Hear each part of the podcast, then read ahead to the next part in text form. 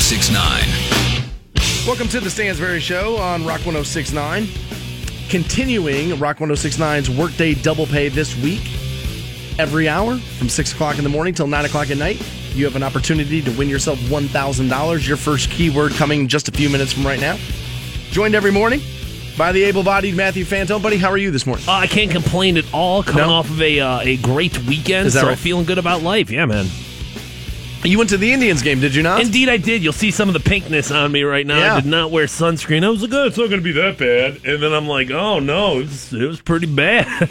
like, so your boy got sunburnt a little bit yesterday, but one hell of an Indians game to go to, dude. 12 to 4 final Jeez. score. Scored eight runs in the third inning. Eight runs in the third inning. I don't want to say it almost got boring, but like there was a point where I'm just sitting there. I'm like, oh, apparently another home run, whatever. Who cares? Baseball almost got boring. huh? Baseball almost got You boring. You don't say. Um, but no, it was a uh, it was a uh, pretty decent crowd. I felt like you know uh, you know Yeah, where are they with attendance now? and not as much as I would have liked to seen it. Like I mean, that's a Sunday day game, right? Right. Sunday day game, and we were in the World Series last year. Last year. You should be sold out, no? weather was beautiful. Like there was Yeah. no reason to not go. And you'd think if not sold out over three quarters, I'd say about half. Half? Maybe half. Maybe a little under half. Okay, I don't know what tickets cost right now, and like- Twenty bucks is what I got mine for. And I mean, piece? decent seat. Yeah, twenty Okay. bucks. Twenty bucks a piece there. So I mean, pretty decent seat there. You've got the thirteen dollar option where you get free drink as well, and then the bleacher seats I think are like nine or something like that. Really? So yeah, it's pretty. It's pretty cheap go. Um, but it uh, it was it was a great game, man. It really was. I uh, I, I, I, I, I I will say that the Indians they've got that feeling like they just feel like a special team again. It feels like that magic from last year is going to continue Really? on. Oh, that's you good. know, I mean, we'll see, but it uh, yeah, like I said, it felt good there. So. we'll be talking to Scott from waitingfornextyear.com about that at 8:20 this morning, and I'm also very interested to get his take on uh, how the Browns ended up finishing up their draft. We'll find out what he thinks about that, and then uh, game one tonight for the Caps. I would have to say this is probably the most optimistic you can be as a Northeast Ohio sports Right fan here, in, yeah. in history, right? I Yeah. mean, like when was the last time you felt like all three teams had positive momentum on their side? I can't remember it. And and the fact of the matter is, is the, All at the same time, I can't remember it. the one team that's like debatable right now is the Cavaliers, and it's like, dude, they're defending world champions that just got done sweeping, and that's the team that you're concerned about. That's the team that's like, oh, I don't know, I don't know. Yeah, whether or not they're going to be able to win the title, yeah, that is true. So uh, obviously, regardless, or needless to say, um, I'm very excited about tonight's game, uh, game one, Cavaliers, and uh, I, I want to make an official announcement to the Stansbury Show audience here. yeah, yeah, yeah, I- I saw this. I saw this yesterday. Yeah, Got a yeah. new, got a new tattoo over the weekend. Yeah, you did. Larry O'Brien trophy with the Cavaliers C incorporated into it. Got a shout out Heritage Tattoo over there on Cleveland. Yeah, that Rob, was cool. Uh, Rob, who was in Cronus, who was in uh, New Yeah. Tour Tuesday. Yeah. Um, an absolutely kick ass dude. Uh, big fan of the Stansbury Show and an even better tattoo artist. So shout out to Rob and his entire staff over there at Heritage Tattoo Company. Yeah, that was cool. I, I I saw that the other day. And I, honestly, out of all the people who should have a Cavs tattoo, that's you. Yeah, he even said he's like, dude, this is the first Cavs tattoo I've ever done, and I'm like, really? really? I'm like, really? He's like, yeah, I've done Browns. He's like, dude, I've done a lot of Steelers, and I'm just like, Bleh. Yeah, I can believe that. But I, I can buy that. I see a lot of Steelers gear down here. yeah, I mean, I guess yeah, you know, you, you can't necessarily. Yeah, front runners are everywhere. Well, well, well, you know, 20 plus years of just consecutive sucking for the Browns. Ah, so- who cares? do something to you you. know, you continue to support it. Okay. I mean, don't go or anything, but like All right. All right. What's uh what's going on with you, buddy? What's honestly, not a whole lot. I uh, worked Friday night. Yeah. You know, uh, we had Sabaton in the house, and uh, actually, a band that opened up for them, fronted by a woman that I had never heard of, was awesome. Okay. I mean, awesome. And I'm actually going to try to, if our company's service has them available, we will play some of them on New Tour Tuesday tomorrow because Battle Beast was really good. That's one of those names I've read a couple times and I've never like investigated Battle Beast Yeah. before. Pretty good. So I show up to work Okay. and they're sound checking. And I said to the girl I was working with, I said, Who in the hell is that sound checking right now? She said, Yeah. She goes, That's Battle Beast. I'm so excited about them tonight. And so sure enough, show starts, and I was like, All right, well, I, I was like, I need to go check some of this out. Yeah. And I've never heard of them. Like, I don't know a single thing about them. And so then I go into the venue and I start like watching her. And next thing I know, I was in there three songs deep. I was like, man, I was like, I can't get enough of this. It's not something you might listen to every single day, but she was so, and I always say this. That fronting a rock band as a female is just tougher. It's Oh, just yeah. it's just Oh, tougher. yeah. Let's just you know what I mean. It's not you know with sex is whatever, but it is tougher. But when they're good at it, it's like they're it's always really really good. And Battle Beast was awesome. Was she hot? That's one of the things I always want to know. And not like, dude, am I going to Jo to her? I just want. I mean, did she use sex as like? I mean, her- she's odd enough. Okay. You know what I mean? It wasn't necessarily like I, I again I was standing a little far back in the venue to get like that take on it, but I saw one of uh, you know one of my uh, bartending friends got a you know photo with her at the merch table. She's hot enough. That's one of those things in metal I think has, has happened a lot recently. And the band I will point to it, and, and I'll probably the, the the Clear Channel SUVs are going to come back. Oh, no, for no, me. no, no, no. Uh, but the pretty reckless. Like that chick is only hot, and that's like her whole thing is like, well, she's not that good of a singer, and she's not, but she whips her hair around and she looks really good while doing it. And like I, I don't know, obviously that just it, it makes it even harder for chicks to front rock bands when you've got chicks Yeah. that are just like, look at me, I'm so hot, I'm so hot, I'm so hot. Yeah, I you know. And I like female driven rock bands. Like, I mean, Heart's one of my favorite things ever. You know what I mean? So, you know, I, I'm not opposed to it. But yeah, Battle Beast was awesome. Battle I mean, they right. were uh, they were really really good. Sabaton was great. I mean, we were you know we were sold, Sold out, right? Oh Yeah. yeah, capacity. I mean, uh, you could not fit another person in there. And anytime that happens, the shows are fun. I don't really care if I like the music or not. You get that many people in there, you're gonna have a decent time. So you know that was cool. And then honestly, uh, you know, I played some golf over the weekend. Not so much. Saturday, kind of got rained out, but played a, a lot yesterday. Although I did keep my eyes on those basketball games yesterday too.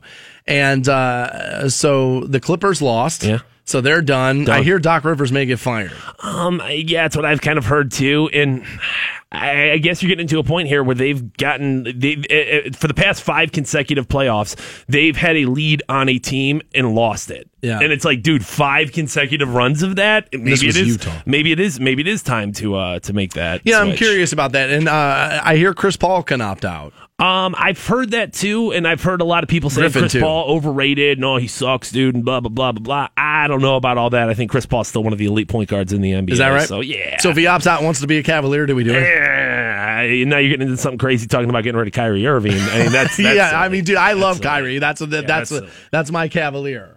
But I but I hear Chris Paul plays better defense. So you, so you would not. That was my no, question. that's silly. You're not swapping Yeah. out Chris No, Paul no. for I mean, Kyrie. dude, Irving. look at uh, Ky- Kyrie's 24, 25 years old. You know what I mean? I hear yeah, all that, and yeah, all that makes all the sense in the world. And I am, you and I are on the same side of that. But LeBron and Chris Paul are friends. Does he maybe think about doing it? I, I would be very frustrated with with LeBron getting his pals around him. I mean, his friends are a bunch of old dudes. He's the only one who's been able to fight father time as well as he has. I mean, his friends are Chris Paul, Carmelo Anthony, and, And Dwyane, Dwyane Wade, Wade. and they're all old, and they're all no, so n- no friends, no friends. no, no, No, friends. Make some new friends, LeBron. no, no friends. All right, so the Browns did draft somebody that has some controversy around him. And we want to talk to Scott from waitingfornextyear.com about that. We will do so at 820, but I want to examine it a little bit first. So we'll do that after giving you this $1,000 right now. Stansbury Show on Rock 1069. Welcome back to the Stansbury Show on Rock 1069.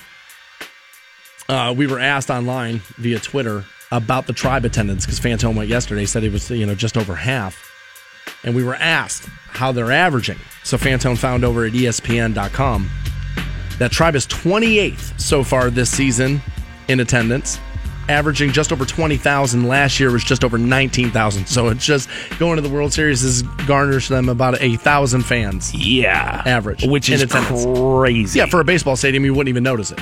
And I mean, you have to consider that the first game was a sellout, so they've only had twelve home games so far. Yeah, you start talking about averages, and the first one's a sellout. Yeah, it throws the whole thing off. And I mean, like, small sample size. We'll see what happens over the season, but you're probably more likely to be less attended the deeper you get. Well, like the middle of the season, and then towards the end, if they're still good, then you'll see attendance starts to spike, spike, spike, spike. which I mean, I guess I've had my gripes with Northeast Ohio sports fan recently, but like, guys, come on. 28th after a World Series Game 7 run? 28th in attendance? That's bad, dude. And we all pretend like during opening day, oh, baseball, the best sport in the world. It's baseball. Oh, opening day, Cleveland. Oh, it's so important. I'm going to take the day off of work. And then you You're don't go an to any idiot of if the you games. don't watch it on TV. and then you don't go to any of the games. All right.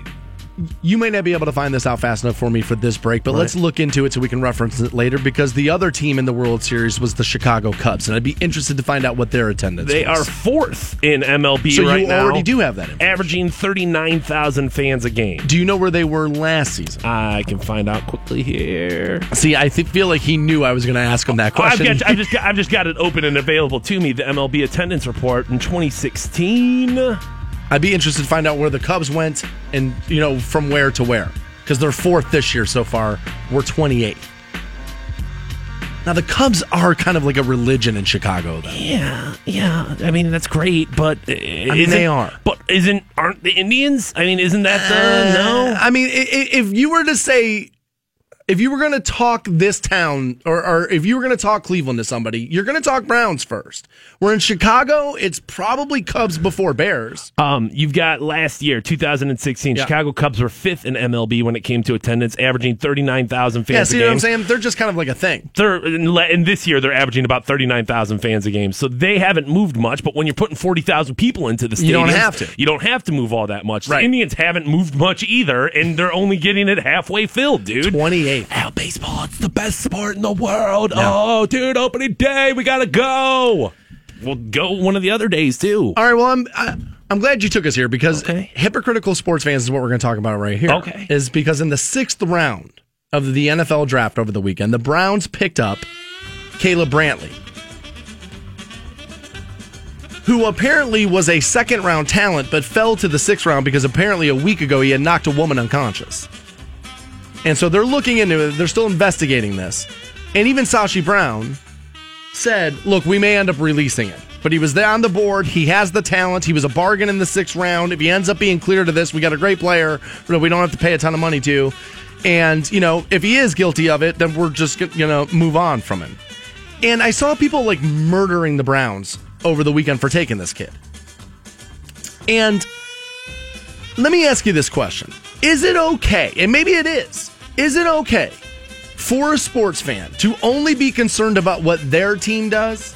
Because you're going to turn on this these games and you're going to watch your team and you're mad because they picked Caleb Brantley for what he did. And I would agree the hitting of women is awful and it should probably get you taken off of team sports. So I'm, I'm not on the side of, well, who cares what he did? That's not what I'm saying. I'm saying, is it okay for you to only be concerned with what the Browns did here and not like when you turn the game on, it's like, well, I mean, the Chargers picked up to this kid in the sixth round or this guy in the fourth round who had this problem.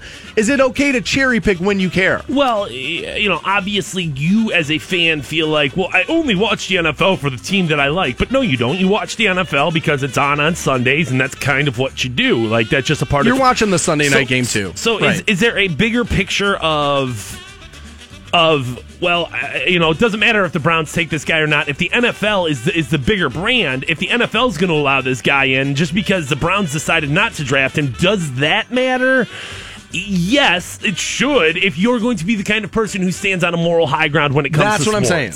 That's If- what I'm saying. If, if you're going to apply that to other avenues, if you're going to apply that to the musicians you listen to and to the you know the Isn't movies you watch, well, sure. I mean, and we all have a different line somewhere along that line of, of, of where we'll be like, oh, well, it's okay. I feel like we let musicians off the hook for these kinds of things because there's no organization to hold responsible. Although there is, it's called a record label. And a little bit of it's But yet we don't do that. it's art. Oh, it's a musician and they're an artist and they're just so weird. And like, I think there's that when it's an athlete, it's like, nope, you're a savage, you're an animal, you're a beast.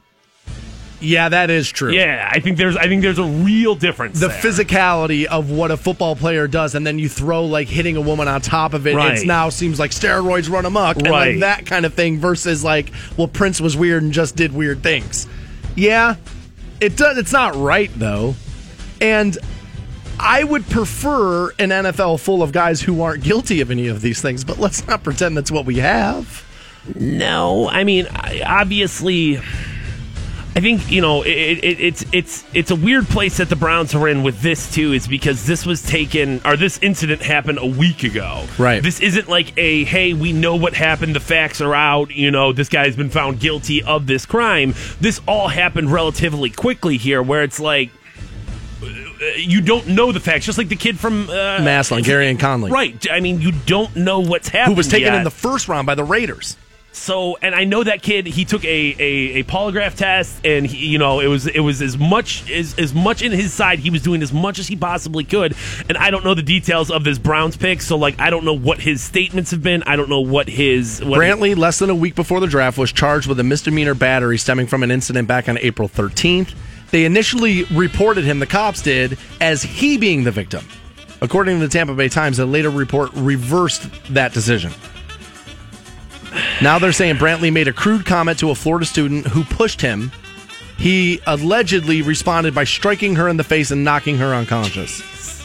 The victim suffered dental damage. She will require a root canal for a displaced tooth. So, I mean, we're going to know for sure. I mean, if she ends up going to the dentist and has to do this, I mean, we're going to have physical evidence of this, right? Yeah, I mean, especially in like, don't get me wrong, I understand you're out there, somebody says something awful to you, somebody pushes you, but bro, you got a lot more to lose. Like, I, you can't start punching chicks. You can't. You can't. Oh, like, you no, can't. no. I mean, there's just no. You can't. You know what I mean? I don't care. I mean, I don't care what she did to you. You're trying to enter the NFL draft. Now, Yeah. look, they say Gareon Conley, they say he was innocent, right? And I don't know that. But here's what I know the NFL sent his ass home, though. The NFL sent him home. He was there at the draft. The NFL said, you know what? Go home. Now, people are telling me, no, his lawyer came out and said, we decided. That's BS. You're choosing to believe the lawyer because what does Gareon Conley gain by going home? Absolutely nothing. What does the NFL gain by him going home? Not having it talked about every time the camera's on him for three days. So the NFL won that round. So now, if you're this kid, like you got to know you were a second round talent, which is already less money, and now you've fallen all the way to the sixth round. Like, dude, this is your future. A week before this stuff's going down, and this is your decision making. Like that at that point. Not that it's ever a good time. Not like I'm going to be like, well, in June, hit her. You know what I mean? That's not what I'm saying. But I mean, a week before you're entering in the biggest job fair you're ever going to. I mean, that's what the draft is a job fair. The, this is what you're doing? This is your decision making? I worry about that. Yeah, and I guess obviously the Browns in a, a, a spot there where it's like, dude, this guy is talented enough for us to take. I mean, second round talent, sixth round Sixth pick. round pick. But if you did, but if you end up sending him out and you don't suit him up, then then he, he's not. Then it's not second round talent. I don't know. And considering considering how much positive happened here, considering how much I'm like, okay, good job, Browns. All right, good job, Browns. Why at the why at the finish line of the draft are you giving me anything to really bitch about? Because Right. honestly, you c- I know people are mad about the Jabril Peppers you know pick. I personally I think a lot of that is you know you like Ohio State and you went to Michigan. Ultimately, at the end of the day, the kid's pretty versatile. We'll wait and see how he translates into the NFL game. I'm remaining optimistic about Peppers, but really, what you don't like about him is you went to Michigan. That's really the only thing you can really complain about. And so, yeah, you're right. You like nailed the draft, and then in the sixth round, now you give me the thing to not be happy about. And maybe they thought, ah, we're doing it in the sixth round. Nobody's paying attention. Maybe nobody will pick this story up. I mean, I think they were maybe trying to get away with one. And, and you even said, well, maybe we won't keep him. If maybe we won't keep him as a part of the conversation, Then what'd you take him at all why, for? Why you doing that, man? Yeah, that's a rough look. That's a rough look. We'll talk to Scott from waitingfornextyear.com about that at 820 this morning.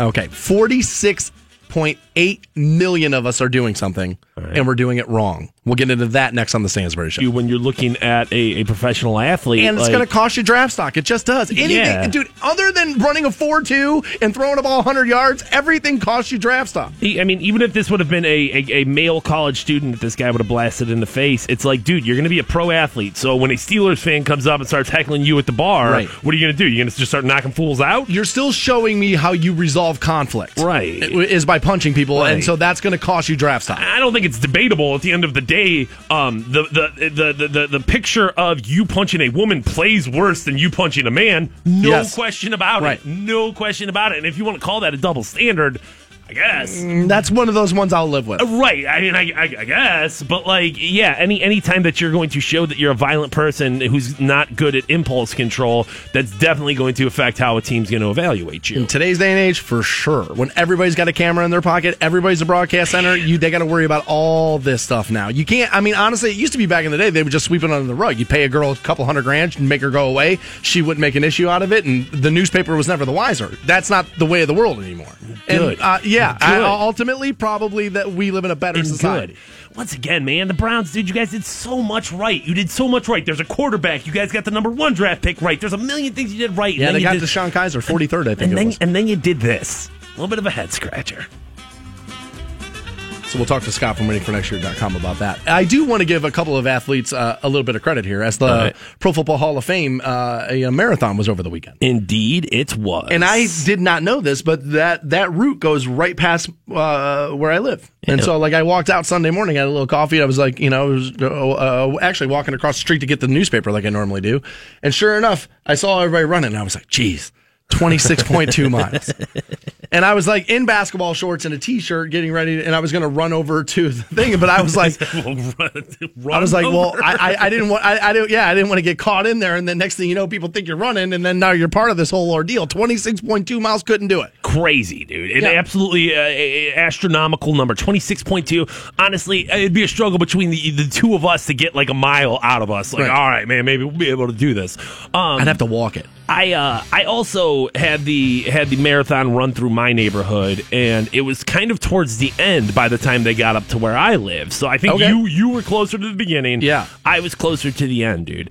And I just want to say, man, like I was so impressed by the people that did not look like athletes because I really did say, and I thought I was like, dude, this is a good cross section of the world. You've got every every every like race I saw represented, about a 50-50 mix between men and women, and uh, you saw some people who look like super athletes, people who look like you know they're cut, they're big, they're buff. I saw this fireman; he was carrying an American flag, wearing all the fireman clothes. There were soldiers out there, there were Marines out there, and then there were like people who just looked like they ate at, at the donut shop every day, every meal of their life. Yet somehow or another, they're pushing through twenty six point two miles, dude. Nah, you didn't see him run oh, at all. Oh, even if you walked, dude, you couldn't. I mean, you couldn't walk 26 miles right now if we tried to. Oh, 26 that's miles? nah, that's hyperbole. I could totally walk 26, 26 miles. miles? Yeah, I could do it. I'm telling you right now, man, I was beyond impressed.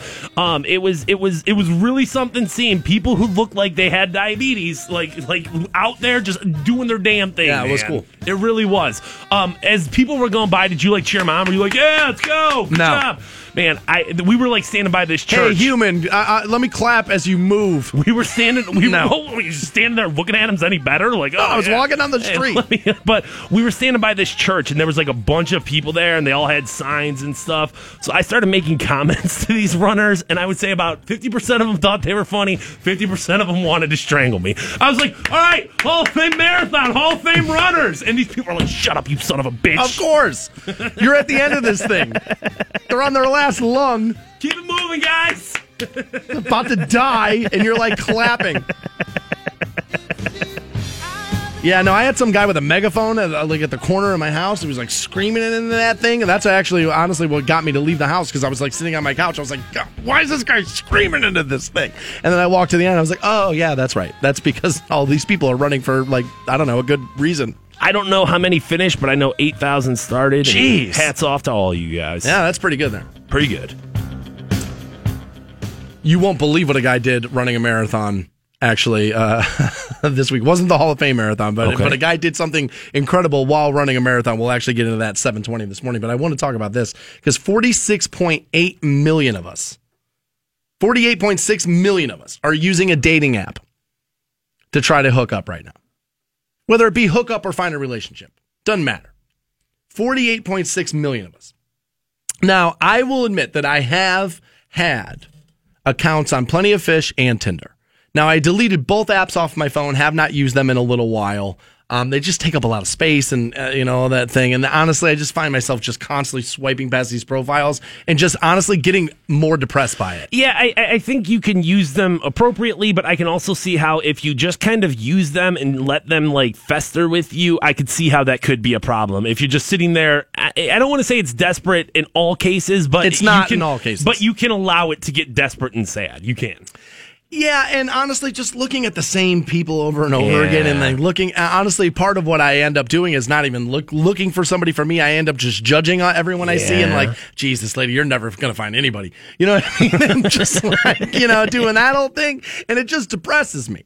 But a bunch of us are on it, obviously. Like I said, almost 50 million Americans, right? Yeah, it's certainly not the uh, negative stigma that once was associated with it. No, I mean, no, no, no. you you can remember back in the day that if you even said, "Oh, like, oh, I met somebody online," you were a joke. Like Right. it was a joke. But I mean, people do it now. Uh, yeah, I mean, like Match and all, like eHarmony Yeah. and all those places Yeah. claim to have more marriages than everybody else and all this stuff.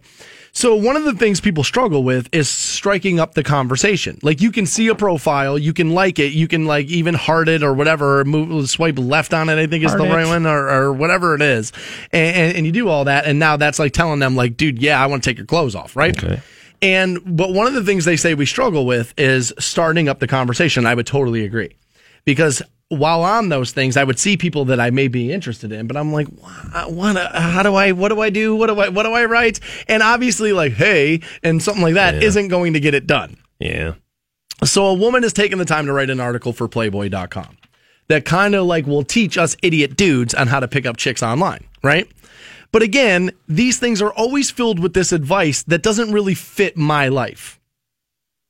And she says here all the regular ones. Hey, what's up? How's your day going? Aren't going to do you any good. They're just going to delete those. We should know that by now. You kind of need to be a little bit more original than that. Yeah, I mean, you have to, uh, you know, with your opening line, with your opening, you're, you're you're making your first impression here. You do kind of have to, uh, hey, what's up? You want to stand out. Yeah. She says, obviously, don't start by complimenting her appearance. That's what all dudes think that is the right thing. And she's like, you know, uh, you know, women.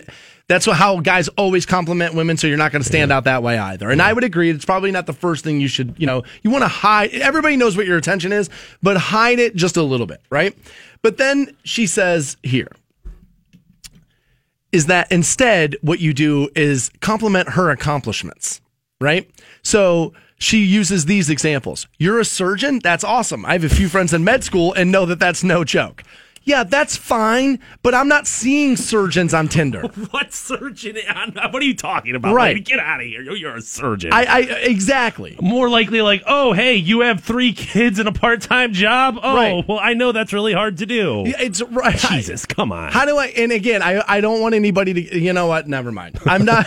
I'm not going to say it because I because I don't need. But how do you compliment like somebody's accomplishments of? Dude, you did 15 hours at, at Circle K today. Like, way, like, way to go! And is that- like? is how the- do I do that and not sound like I'm trying to be a dick? To be honest with you, the last dating app I had and was regularly using was Tinder, and I'm trying to. But like, is your job a part of that? It doesn't. Well, she's some- saying, you know, part of this is that you are looking to prove that you've actually read her profile, and women are probably Yeah. more prone to fill out the profiles than men. Okay, all right. And I so she's saying, you know, just make sure that you're also going through this. She goes, the more successful men that I've met on dating apps, she claims, have asked her about her job. Again, I don't think most people. Uh, maybe it's the area, maybe it's the how I have my parameters set on these things. And again, I've deleted it all, off my phone now. But that's part of the reason is because I wasn't coming across lawyers. I wasn't coming across doctors or marketing No. firm women. I was honestly, I was coming across like Jesus, like dude, this is this is terrible. Like I shouldn't, I, you shouldn't be talking to me. I shouldn't be talking to you. This isn't very good. Now I do have a little bit more of an old school way of how I would like to meet somebody. I just kind of want to like stumble into somebody, make each other laugh, and be like, oh my god, you're kind of interesting. Let's have dinner. And next thing you know, you're in you know you're in a three year relationship. Like that's kind of how I want to do it. I don't really like this digital revolution of trying to get like you know inside somebody else. I, I'm not wild about it. you know, obviously, you, you kind of do have to treat this as the real world. And, like, you're not going to just walk up to somebody at the bar and be like, hey, you're pretty, and expect that to work well. You're going to do something observational. So, like, you know, oh my God, did you just see that over there? Like, there's a million different ways to, like, get into a conversation with somebody. But, but you're not just, you're you're not just going to have the information that you're a surgeon in front of them. Like, you're going to have to open up with something a little bit more subtle, a little bit less like, hey, you know, yes, you should be dating me. Like, chill, dude. Just like make a comment, make a joke, and you can get into something. I am uh, I, I I'm very good at the conversation, right? In person. But I totally suck at crafting like the first message on the it's part of the reason why I deleted it because I could never like think about what the right thing to say is in that situation. I am one of those people I'm better heard than I am read. Like a lot of times my text messages are re- received as like, geez, dude. And it's like, nah, I'm just to the point. And if I was to say this to you, you would have no issue. It's what I'm always talking about with like tweets and like Facebook and stuff. There's no tone in that. And so a lot of times I don't really, I don't translate well that way. And that, and because part of it, I would imagine is my job. I'm so used to being making, uh, you know, sure that I'm understood when I'm speaking, let alone. And so sometimes I try to type the way I speak and it doesn't necessarily translate. But again, I don't think you're running across a lot of people with massive accomplishments on Tinder and POF. At least I didn't see them. And you know what? Sometimes when you do see those, you're like, well, geez, you're a surgeon. What the hell are you going to want with me? I'm de- then I'm even more nervous about what I'm writing. She says, obviously, one of the things you don't do is ask too many questions about the pictures. She says, talk about something in the photo. Like if you see them traveling, like, hey, what was your favorite part about that trip? Yeah. Don't talk about how she looks in the bikini. And again, Yeah. if you need to be told that, dating apps aren't really, uh, th- that's the least of your worries. I, I really do think that's where people are getting this confused. Is you if you wouldn't say that in real life, why would you say that on the dating app? Of course, you would make a comment about like, "Oh, tell me about your trip," as opposed to, "Oh my God, I want to bang you. Look at the, look at your boobs in that." Yeah, people are just more bold when you Come write on. that versus when you speak out loud. It's totally true. It's really, really weird. But I, again, I just don't see lawyers and surgeons on these dating apps. Maybe I just had my parameters set wrong. You need a thousand dollars. We have it, and we're going to get you hooked up next on Rock 106. Berry Show on Rock 1069. Welcome back to the Stansbury Show on Rock 1069. You're going to win a thousand dollars right around the corner here, just uh, a few minutes. I am.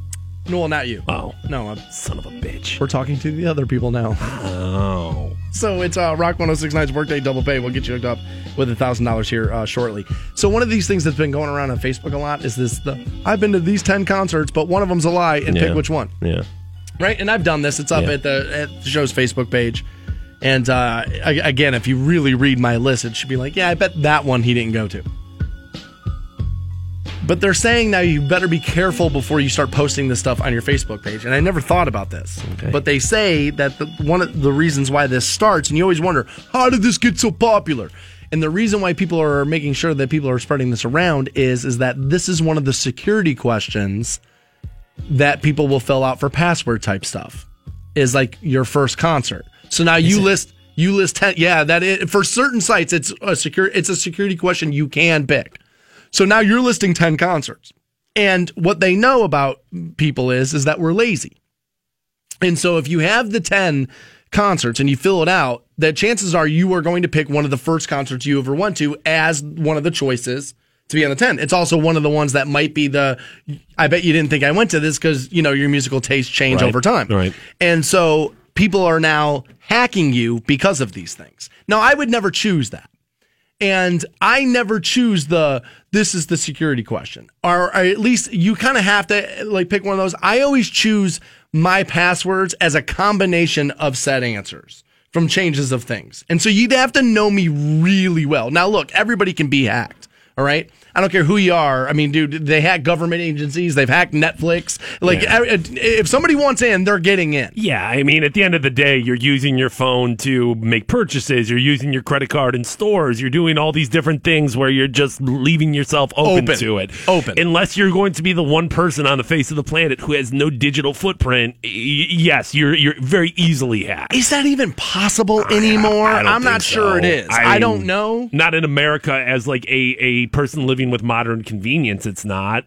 I mean, It's also one of the reasons they say that you should online shop with a credit card versus your debit card because that's the credit card's money versus your money. And if you get caught up in like some like online theft or whatever, that, you know, it's not your bank account that's going to be shut down while they figure it out. right, not your debit card. Right. right, right, right. right. And so they say to online shop with a credit card versus that. But I never, I, I will admit, I would have never thought about that as being the reason why that thing was getting spread around that often. Now, uh, you know, I, I think there's definitely probably people who are doing this, and, and you do have to be careful of what you're doing. But I think sometimes we see stuff happen and, and we overreact to it, like, oh my God, it's got to be like, remember, it was a couple weeks ago, they're like, never, never say hello if somebody asks you, can you hear me? Or never say yes if somebody asks, "Can you hear me on, On the, the phone? phone. Because they'll use it to hack your your identity. And I'm like, so by saying yes, which I say a million times on the radio every day, available on a podcast, available on the on the internet, And the just, phone. Just by saying yes, now somebody has the information to hack me. I don't buy that, but this this very much seems like a uh, like a scam. You hack there. anybody's cell phone, any guy in a relationship. You you hack yes, it. Right. yes, That's all he yes, says on the yes, phone is yes, yes, yes, fine, I'll yes, do it. yes, Yes, yes, yes, yes, I'll do. cares?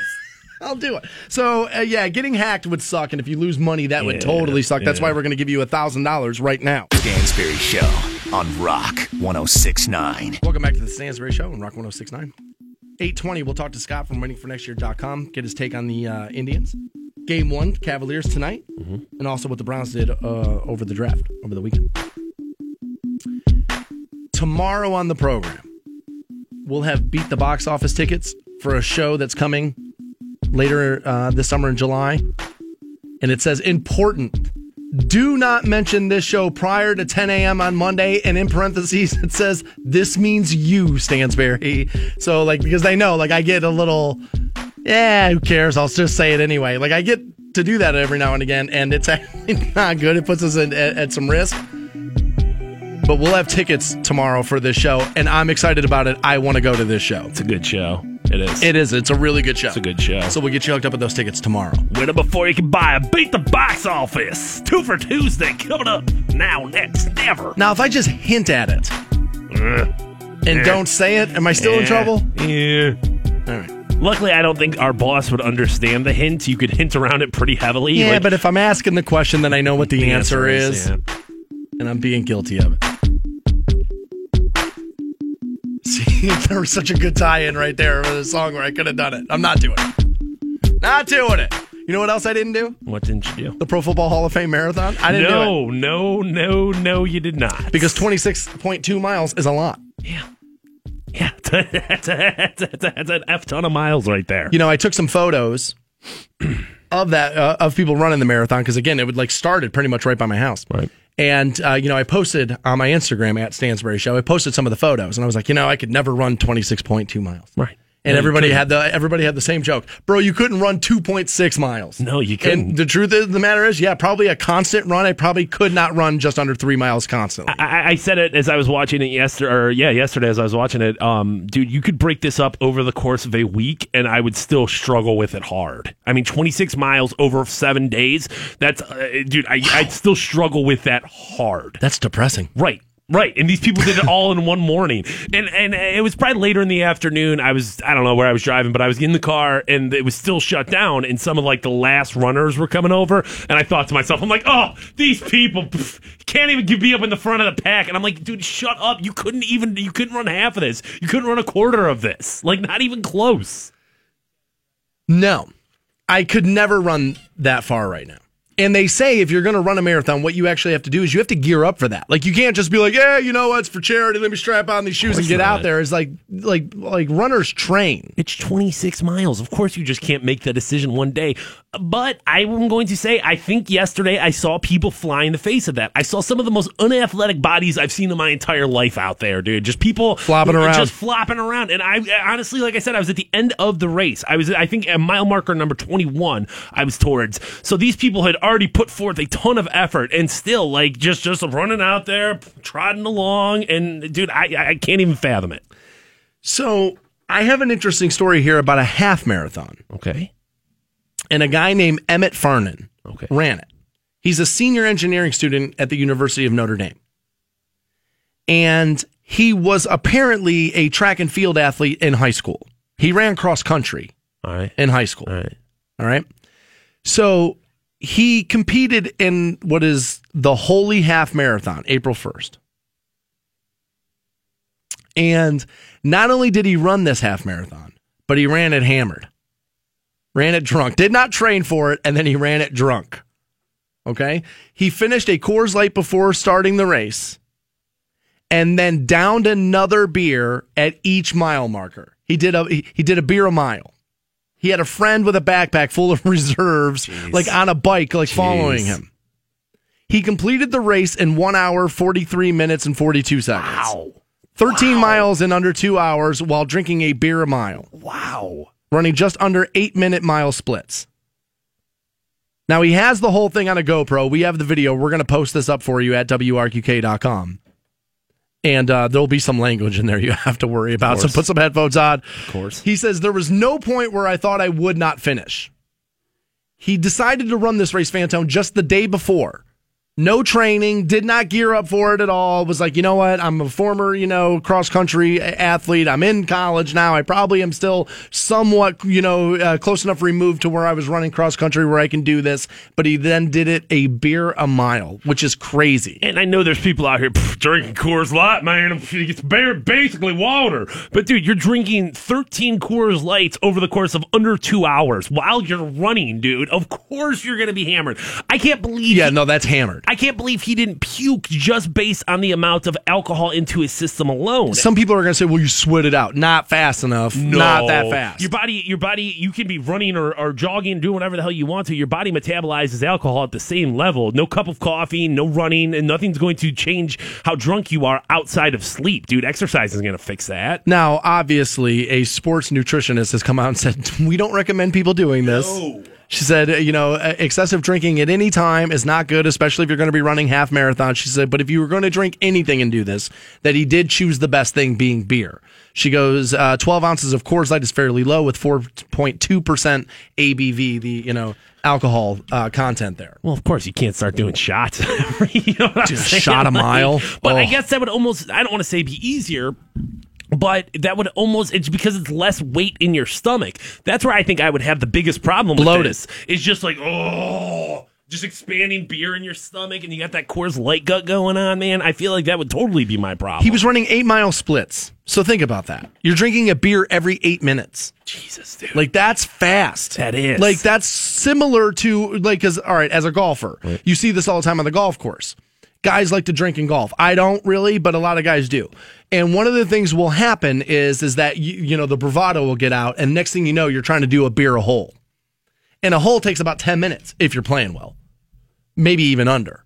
And so watching guys then as soon as you're pulling up to the green start to ch- like chug the rest of that beer to like to make it and then before you tee off on the next hole like open another and stuff guys can barely swing the club at, at like seventh eighth hole we can call it whatever name we want to and put whatever rules we want to in it, but uh, binge drinking is binge drinking, no matter what the activity Yeah. is there. True. That's what you're doing, man. You're drinking a beer every eight minutes. God, dude, I, I guarantee you, running or otherwise, I just couldn't do that because I'd vomit. I guarantee it. even walking which you're not going to walk a mile in eight minutes. You know he's running. So if I was walking could I do a beer a mile? I bet I couldn't even do that anymore Downtown Canton, we might have, you know, might have a little challenge on our hands right now. Stansbury walking around getting drunk. The Stansbury Show drinking marathon does sound like a good idea for like 1995 radio. In today's day and age, people would be like, oh my God, mm-hmm. he's promoting drinking too much. Somebody's going to die. We're going to have to bag up the body. What do we do? We have to get him off the radio. That would totally be the thing now. You could never get away with that. But what an, I, I just, I don't understand how you could run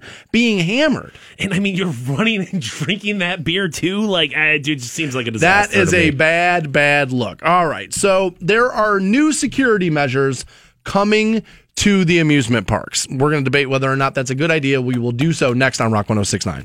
On Rock 1069. Welcome back to the Stansbury Show, Rock 1069. 810 this morning. Win yourself $1,000 with Rock 1069's Workday Double Pay. Your next keyword happens 810 this morning. We'll also talk to Scott from waitingfornextyear.com at 820. Get his take on what the Browns did over the weekend with the draft. Talk to him about Indians attendance. I'm very interested to talk to him about that. And also, starting tonight, 7 p.m. at the Q. Cavaliers back in action game one. Raptors, the North there, come down a little uh, south to take on the Cavaliers. feels like it's been a year since the Cavaliers played, dude. Which is Would a, agree. Which is a good thing. I mean, you know, obviously, uh, rest is at a premium for LeBron James and Yep. company, and uh, they've had plenty of opportunity to do so. Um, I uh, I feel confident about this series. Um, I think if if there's a team in the East that has a real shot at, at knocking the Cavs off, it is the Toronto Raptors. Um, but I'll be I'll, I'll be optimistic and I'll say Cavs in six. I feel like that's a pretty safe bet. Um, they're a t- more talented team. At the end of the day, you know the Cavs are the best team in the East, and as long as they they play as as they are. should be uh, should be a victory. Uh, we agree here. I think they win this series. I think it won't be a sweep. I think it will be six games, and that's okay. You're not going to sweep every team. It's just not the way it's going to be. Um, and I watched that, or at least a little bit of it, that Washington Boston game yesterday. And Yeah. that game started out 16 nothing Washington's favor, and then they ended up losing that game. Boston just came back. And uh, honestly, that game, th- that final quarter of that game was actually really interesting. Um, and that's who awaits us next after this whole thing is whatever weighs out there. And uh, here's the thing I, I, you know way more about this than I do, Fantone, but I would it seems like I would rather want, even though they came back and won, I think I would rather face Boston than Washington right now. Um, yeah, Washington's got really good guards, which obviously is, is can be problematic for the Cavaliers to have to guard two really good guards when, Right. when, when one of the guys that you have defending them is Kyrie Irving. So I can certainly understand why uh, why the Cavs fans would want Boston over them, and uh, you know it uh it- it's one of those things you can't pick the path that's in front of you. You can Right. just beat the teams that are, are in front of you, and I, I feel like the Cavs have this over Toronto. So fingers crossed, and uh, you know hopefully Scott will have some insight on what the Cavaliers need to do. Before we get off the Cavs, just want to shout out uh, Heritage Tattoos once Ah, again. nice. Yes, want to yes, shout yes, those yes. dudes out. Rob, uh, the tattoo artist, put a kick-ass Larry O'Brien trophy on me with the Cavs C incorporated into it, um, and I couldn't be happier with the with the result. So uh, if you're looking for new ink. Heritage tattoo, they'll get, they'll get you done. Yeah, there you go. They'll get you done. So summer right around the corner. Yeah. And one of the things that comes with that is families going around for their vacations Yeah. and doing all like the fun touristy type stuff. And a huge part of that is Cedar Point. That's Yeah. a, you know, it's a huge part of that. It should be, man. I That's a good park. Eh, I, or, I think arguably the best park in the world. Like, and I know it's like, oh, you've only been out, but I mean, constantly listed as one of the top amusement parks on planet Earth in our backyard. Essentially, Yeah, that's awesome. That's nice to have, right? Brings a lot of money into the area. But now apparently your wait time at Cedar Point to get into the park is going to be affected. And you're going to have to wait a little longer. As yeah, they say here Cedar Point, the roller coaster capital of the world, mm-hmm. you're going to have longer wait times to pass through their front doors now because they're going to put metal detectors out. And uh, the parent firm of Cedar Point added another level to security to all its parks, which is the metal detectors. Okay. Cedar Point spokesperson Tony Clark says the process of passing through metal detectors should go quickly. And uh, they're going to open Saturday with newly expanded water park, Cedar Point Shores.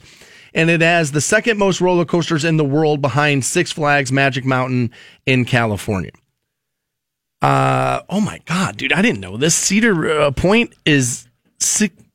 Okay, no, no, no. Okay, that that's how far it is from Cleveland now. How big it is. I was like, yeah, that doesn't make any sense in the world. But they're going to put metal detectors up at the front gate of this, and I guess I can't be shocked by that, right? I mean, this is massive amounts of people all congregated together from all different places, and if you were looking to terrorize. This is a huge body of people in one space. as good as any other. I mean, why not Cedar Point? Sure, there's Right. thousands upon thousands of people in there, and all of them have their guard down. There's no question about it. You're sitting there, you know, your kids begging, begging, let me get some French fries. I want French fries. I don't want to wait two hours for a ride. You know, so you're never going to be like expecting something like that. So yeah, I mean, just as good as anywhere else in the world. probably not paying attention to the people around you, Right. more concerned about, you know, you and yours, Right. making sure your kids aren't running off and no, we're not buying cotton candy right now. We're too close to home. You just already had a soda. Yeah, so you're probably in your own there. And, you know, people are upset about this, but I I'm not shocked by it. And uh, to be honest with you, when I read the headline this morning, I was like, "Oh, I was kind of surprised they didn't have those already." I'm trying to remember when was the last time I went to Cedar Point? Three years ago, four years ago. It's been a little while something me. like that. I, I don't remember what the entrance policy is like. Do they? You know how like uh, like yesterday I went to the Indians game and I passed through that metal detector, dropped my keys and my cell phone and all that In the stuff little in, bucket in, in thing, the little right? bucket there and moved it along. I'm trying to remember what Cedar Point does. Do they have? They've got to have somebody standing there going through at least like purses and like diaper bags, right? Yeah, they're going to look into big bags. I would imagine if you're bringing a cooler in there, they're going to want to look in that and Make sure you're not uh, bringing booze and yeah, stuff like that. Yeah, no that. glass bottles and that kind of thing. I uh, and so yeah, I would imagine there's somebody there with a, like a like a wand that like wands you down, but they're actually putting in full on metal detectors. And I guess I, I mean, like I said, I, I, you can't be shocked by that with how many people pass through those gates every day. No, it's and it's 2017, and every company on the face of the planet wants to look like they're being proactive to make sure that they're You're safe here. Yes, that, that you, this is a, a place where you can come and feel okay and like not have to worry about things like that. Yeah, I mean, I, I, guess you can't be surprised that it hasn't happened yet. I mean, it's 2017. Like, it, yeah, you, you, would expect this this bridge to be crossed. Yeah, we were talking about this before the show started this morning. And Fantone said to me, he's like, you know, there's just this weird place where we do this and where we don't. For like public spaces where where we worry about having metal detectors versus where we don't.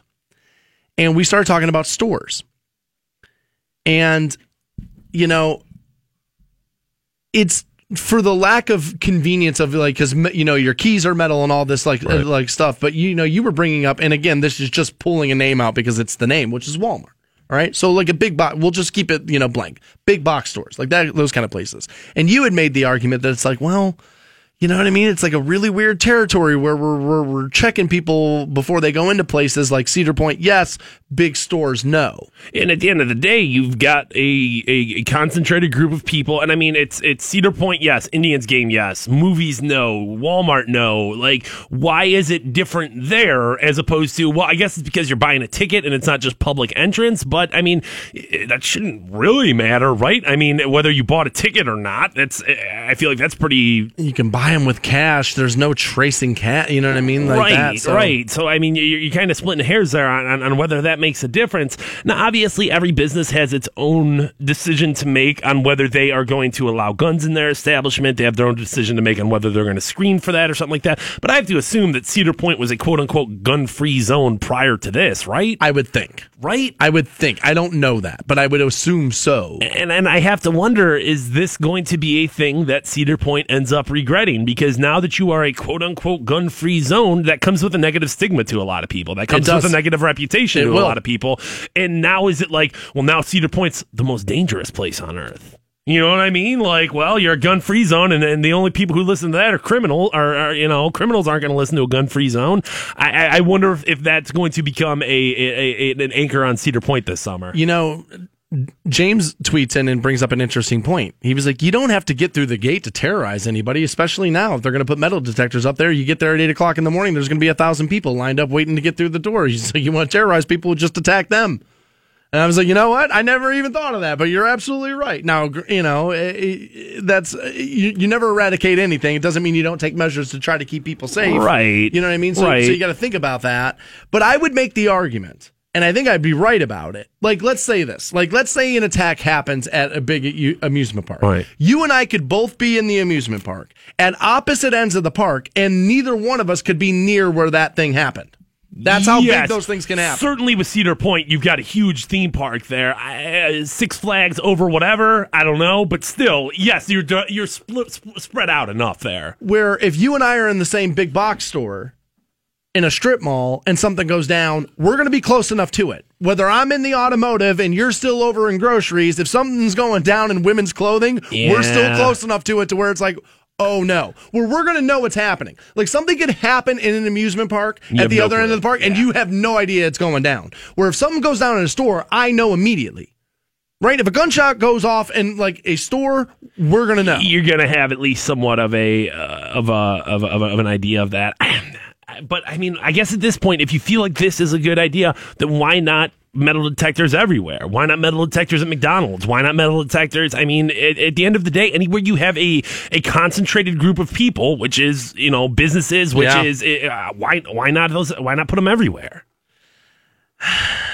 It's honestly, it's partially just convenience of getting people in and out fast enough, right? Like you can't at the end of the day, you'd have to empty out everything in your pockets before going into every store. Would you be okay with somebody carrying a gun in an amusement park? I mean, you're riding the Magnum, and, and are you all right with the guy in front of you having a gun on you or on him? I guess I would have to say ultimately yes, because a guy could be carrying that gun and I wouldn't know, and it doesn't affect me either way. Am I going? Is my opinion change if I see it? Yes, and that's what's the weird thing about the open carry. I don't want to like, you know, because I'm I'm I'm I'm I'm not like oh anti guns or anything, but I just feel like at an amusement park there's going to be a lot of room for error there, where when you're riding the Gemini and you're shaking around in your car like that, you know what I mean, and and you you walk out of there needing a chiropractor. What's to say that that I don't know. I mean, what's what's to say that doesn't turn into a, a fatal gun accident? Is that us not knowing about uh, well enough about how guns work? Maybe I feel like I feel like there's a, there's enough room for like yeah, pause there where I, I, I don't I don't know if that's necessarily. I mean, I mean, it's like when you see it in the movie where a guy drops a gun and it fires, and that doesn't ha- and that doesn't happen. I, So uh, I, I mean, again, if it's holstered, safety on, you're probably okay. But when we're talking about you know accidental discharge of a weapon is probably enough. I, I guess the answer would have to be no. Um, this will slow down getting into the park, which I can't imagine is a fast process to begin with, depending on what time you go, when, what point of the month, and like all that stuff. But like, I remember, I mean, it takes a while to get through there as it is, and this is definitely going to slow that down. I, uh, I, I, but you're, you hit on like an important point. It's a very weird line where we decide metal detectors are a go and where they're not and where we think we're safe and where we're not. Because, like I said, if something goes down in a store, you're close enough to it. right. You know what I mean? And that's much more dangerous than I would imagine. And I would think that if you were looking to terrorize a park like that, it's probably not metal. Right? Aren't you looking for something airborne that hits the, you know what I mean, people in a, and that's probably in a glass tube of some sort? I don't even know how that stuff works. I don't know. I feel like you could be just as quick. I mean, you got to think all those people are already lined up, standing there waiting two hours for the newest amusement park ride, for waiting for the top thrill dragster or whatever the hell it is. Dude, they're in a line. If you take if you take a you know a gun, it's, you know like that'd be as easy as you could get to kill as many people as you possibly could. And you have to think too, like that's an incredible hit on psyche when you hit you know Americans at rest, at relaxation, at vacation. Like that would be a prime place to hit people. I'm surprised hospitals aren't part of that equation. I'm surprised schools aren't more of a part of that equation. Where it's like, dude, this is a perfect place for terrorists to attack us. Perfect. Bradley says properly holstered gun would pose absolutely no threat. It would just be more uncomfortable for the person holding the or like wearing the gun while riding, uh, you know, the roller coaster. And uh, Jeffrey writes in and says sunglasses and wallets are always flying out of your pockets. Imagine if a gun fell off the side of, you know what I mean? If somebody doesn't, Right. yeah, that's going to be Right. terrible. Kid Right. picks it up off the ground, and uh, next thing you know, yeah, you're in a bunch of trouble. And you're putting properly holstered as a part of the conditions there, where it's like, dude, I don't know if I trust the dude in front of me at Cedar Point who's got the matching, you know, airbrush shirt as his girlfriend, you know, and the giant shants shorts. I don't know if I trust him to. I don't know if I trust him to be properly holstered. there. Yeah, honestly, how many times do we hear about it where a CCW holder did something inappropriate with their gun and uh, it turns out they're not all that responsible? Not that all of them aren't, but there's enough stories where something like that goes down. But yeah, you can expect a longer wait line at Cedar Point over this summer. We'll give you $1,000 with Rock 1069's Workday Double Pay. That happens next on the Stansbury Show. 1069. Welcome back to the Stansbury Show on Rock 1069, where you're about six minutes away now from getting hooked up with $1,000 with Rock 1069's Workday Double Pay. It's every hour, 6 o'clock in the morning till 9 o'clock at night. We give you a keyword, 10 after each hour. You win $8,000. It's a pretty smart system there. Before the break, we were talking about Cedar Point adding metal detectors to the front gate. It's going to take you a little longer to get through. And Leslie wrote in, she said, Metal detectors are fantastic. I was at Six Flags in California in the early 90s. There was a huge riot, people mugged and shot. The Los Angeles sheriff cleared the park in full riot gear. We ended up stranded at the park as my best friend's sister and her uh, friend were mugged as they were driving away. A Marine and his family took them to the hospital. It was the scariest moment in my life. She feels like metal detectors at the front gate may stop that from happening to somebody else. And we talked about accidental discharge, and somebody brought up the fact, well, if it's a properly holstered gun, you're not going to have anything to, to worry about and there. you have numbers that fly in the face of that, right? Well, I mean, eh, at the very least, I mean, accidental discharges can uh, not not involving trigger pull. So, Right. not trigger pull can be in their holster. It can can happen when a gun is poorly maintained, um, when there's uh, inept gunsmithing, uh, abuse of the gun, or like a, a, a jarring shake to it. And I mean, there's some guns that have that. It's a fire pin safety where a shake isn't going to necessarily, or somebody dropping it isn't going to necessarily. Right. But not all guns have that. I mean, so like, you- so you're on the Magnum and you're shaking around, and I would have never thought of it. seems like a bad idea to me. I would uh I would I would have never thought of that. Sorry, I was. Well, I mean, hey, you know, uh, gun-free zones. I mean, they're the least safe place on earth. So I don't know. I don't know. I don't know. So, It's going to be interesting to see what happens see there, there. this summer. I guess we'll fi- we'll find out. It, you know how many uh, how many weapons they find. Because here's the thing: everybody thinks gun, but it's knives too, right? all right. It's all that kind of stuff Right. too. So it's like you- like, I'm willing to bet they're going to find a lot of stuff you didn't want in parks. Yeah, yeah. I mean, obviously, there's going to be other weapons involved as a part of it. Sure. So if you go into any college class today, what you're going to see in front of every kid in there is a laptop because that's how they all take notes now. Nobody writes anything down now. You're typing it all now, and everything's digital. I can type so much faster than I can write. I can Oh, God, under- yeah. I can understand why that's when you're when you're in a lecture and somebody's just spewing information at you. I can see why you'd want that. and it's just easier to read when you go back on it and like all that thing and welcome to technology it's been the way forever Okay. and so i'm all for it and but what we know is that not all those students in that class are working in that class they have those laptops open and they're like on the internet they're doing other stuff Yeah. right Yeah. and so you got to be careful about what you do in class because people are going to see it Wait, you're telling me that people waste time on the internet? No way. No way. And so I can't believe that this professor was able to do this.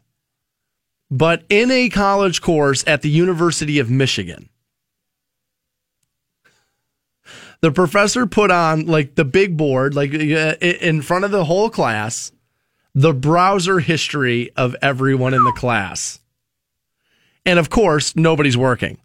The Chipotle menu was big, ESPN was big, fantasy football, baseball, all that kind of stuff was big. People were online shopping, Reddit, obviously people watching porn, a lot of people buying makeup, looking at pictures of themselves.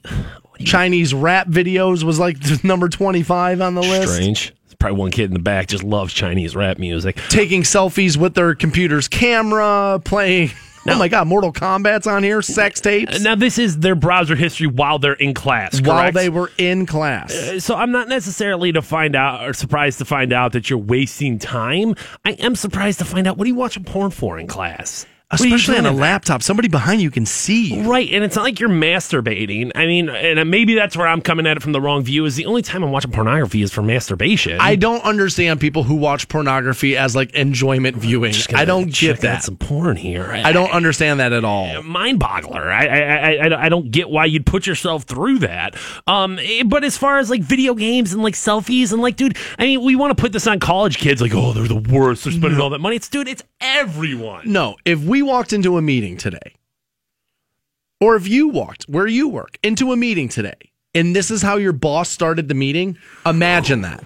Nobody's coming out of that well. Now, see, like my boss said to me the one day, I'd be interested to see your browser history. and I said to him, I was like, dude, look at what I do for a living. Right. It's my job to talk about every weird story there is in the world. Of course, my work browser history is going to be way crazier than some people. Oh yeah, there, there there's no denying that. But eh, I mean, for the most part, I would say you and I, like, yes, we have to have Facebook open. Yes, we have to have Twitter, Twitter open, open. But th- that's such an exceptional case because any other job, you're not supposed to have Facebook open. You're not supposed to have social media open. You're not supposed to be doing stuff like that. Where part of our responsibilities are to interact with people, you know, via the digital platforms. And your browser history at work is not part of a privacy issue. No. That- they, as a matter of fact, that's in your work agreement that It- they own that machine and everything that happens on and it. it's your it's their Wi-Fi, it's their machine. You can bring your own computer into work or college or whatever, but dude, no, you're using their you're using their internet. Here's where this gets really tricky: is like your Gmail account, right? Mm-hmm. Like I obviously log into my Gmail account through my work computer, Right. which is terrible because now technically they have the right to read what's in my Gmail account because I'm u- I- accessing it on their computer. And here's the thing: I think we work for a guy who would do it.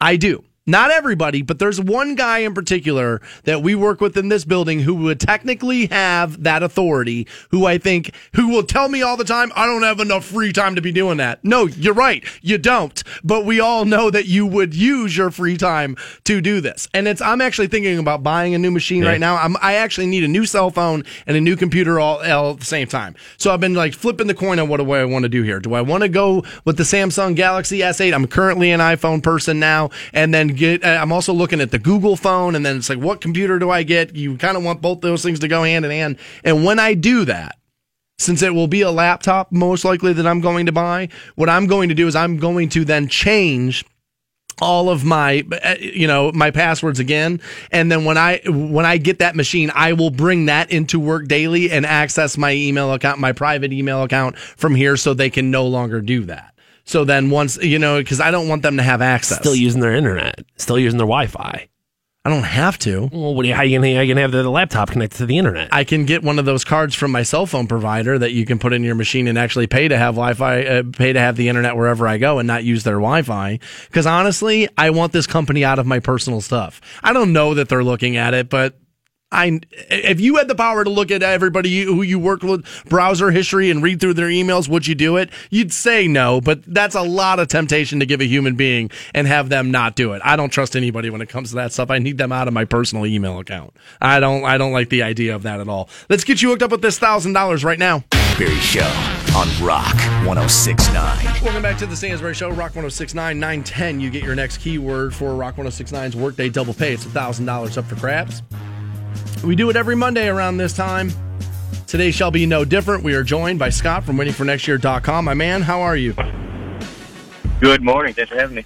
It's, uh, it's good to have you back in. And uh, we'll go in order here. We'll go Indians, Cavs, then Browns.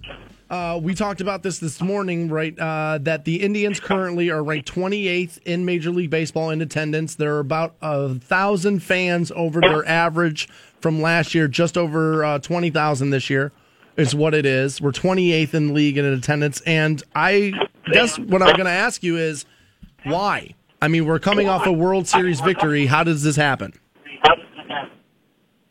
You know, I, I, I think it'll be.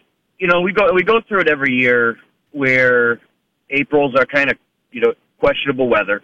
Right. Um, I you know kids are still in school. All the you know the gamut of excuses. Uh, you know, family game. You know, what have you.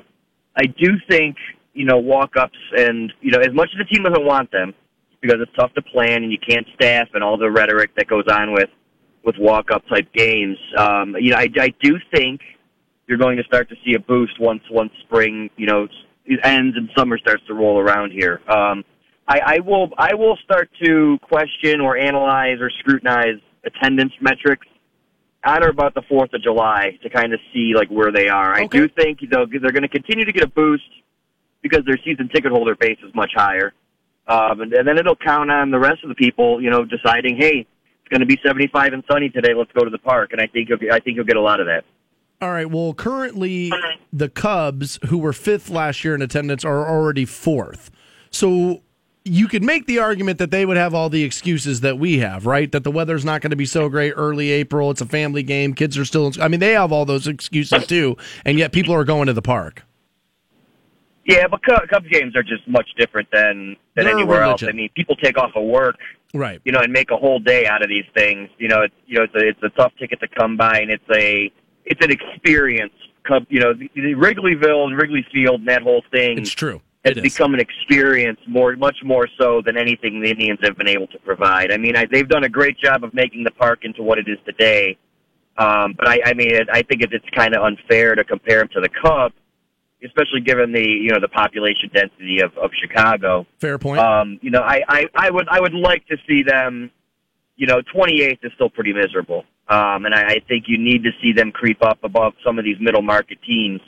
Uh, you know, they're never going to have the the attendance that the larger markets do, but I think as long as you can get them above the Milwaukee's of the world, Right. I, I think you're I think you're I think you're trending in the right direction. Yeah, when it comes to just actual number, I can of course understand why why you're not pulling forty thousand people in because Chicago is a huge city. I mean Right. that, that makes sense. But dude, when tickets are twenty bucks and you can park for fifteen and you know hot dogs are four, it just to me eh, you know for all the for all the for all the pomp and circumstance that goes into opening day at, at Jacobs Field or, or at the at Progressive, everyone puts so much. Oh, baseball's the greatest game of all time, and then we just don't go to the games. It just it, it- to me it just it almost feels hypocritical of the Northeast Ohio sports fan, which I guess I can't be surprised by. Yeah. I guess Welcome can't to be it. I, I will add real quick. I do think the the Cavs' extended playoff runs don't help. Um, you know, you have a you have a you have a Chicago just to use that that you know benchmark who you know barely made the first round and they're out. You know, now that that's the only game in town. Right. Um, you know, I do I do think there's some uh, discretionary dollars locally that are either being saved or used right now on on the Cavs, and and I think if you had to pick a, a playoff NBA game or a mid-April baseball game, I would Right. I would choose the playoff basketball game ten times out of ten. Not even close there. You're absolutely right about that. So let's just transition into the Cavaliers as game one against the Toronto Raptors tips off tonight, 7 p.m. at the Q. I've asked you before. We kind of know that there's no drama in this in the sense that we don't think that the Cavaliers can lose the series. Fantone and I already gave out our estimations earlier this morning. We feel like Cavs in six, and that's probably realistic, right? I think so. I think six is a good baseline, with five being the high side in terms of quickness. Um, I know there's a lot of people who think they can sweep. Uh, I I just think whether it's Game Three in Toronto or even Game One tonight, um, you know they might stumble. Um, you know they they haven't played. LeBron James has played four games in the month of you know since, you know in the month of, or since since the season ended. Wow. And you know that that you know it's tough to you know it's a good rest, but uh, you know and the the workouts have been great. And They've been putting a lot of time into film and everything at, at, at Cleveland Clinic Courts. But you know anyone will tell you there's really no replication of in-game action. And if they stumble out of the gate, you know so be it. Um, but I do think that the fact that they are seven game series, it does work to the Cavs' advantage as they do have the, they they do win the talent gap there.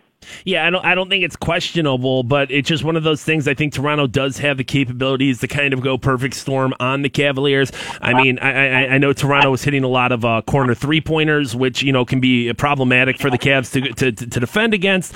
Um, and I, I guess when you when you get down to it, obviously the most important player in this series is LeBron James. Other than him, who do you view as the second most important guy uh, playing basketball tonight?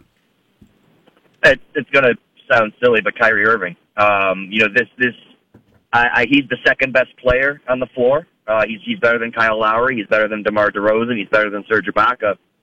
But if he if he perform if he shoots the way he did in Game Four, um, you know, maybe maybe you know he scored a lot of points, but it took a lot of shots. And I think if if he cannot be efficient, that could pose to be a bit of a headwind for the Cavs. So I, I think you, you could assume you can chalk LeBron up for 27, 8, and 8, you know, any night. But you need you need the Cavs supporting cast to, uh, to to to fill their gaps, and I think that starts with Kyrie Irving. Yeah, I mean, anytime you're the second most talented guy on the floor, we're going to look to to you do, for right? sure. Yeah, you definitely got work to do, and you got to live up to that. And uh, it is now we know Kyrie is an offensive star. Are we going to see his defensive struggles uh, come back to haunt us at all in this series?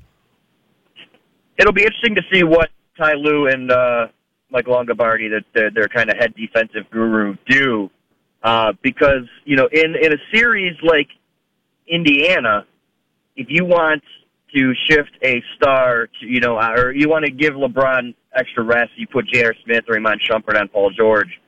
You can get away with that. Uh, you know, you can kind of hide Kyrie on a on a you know injured Jeff Teague.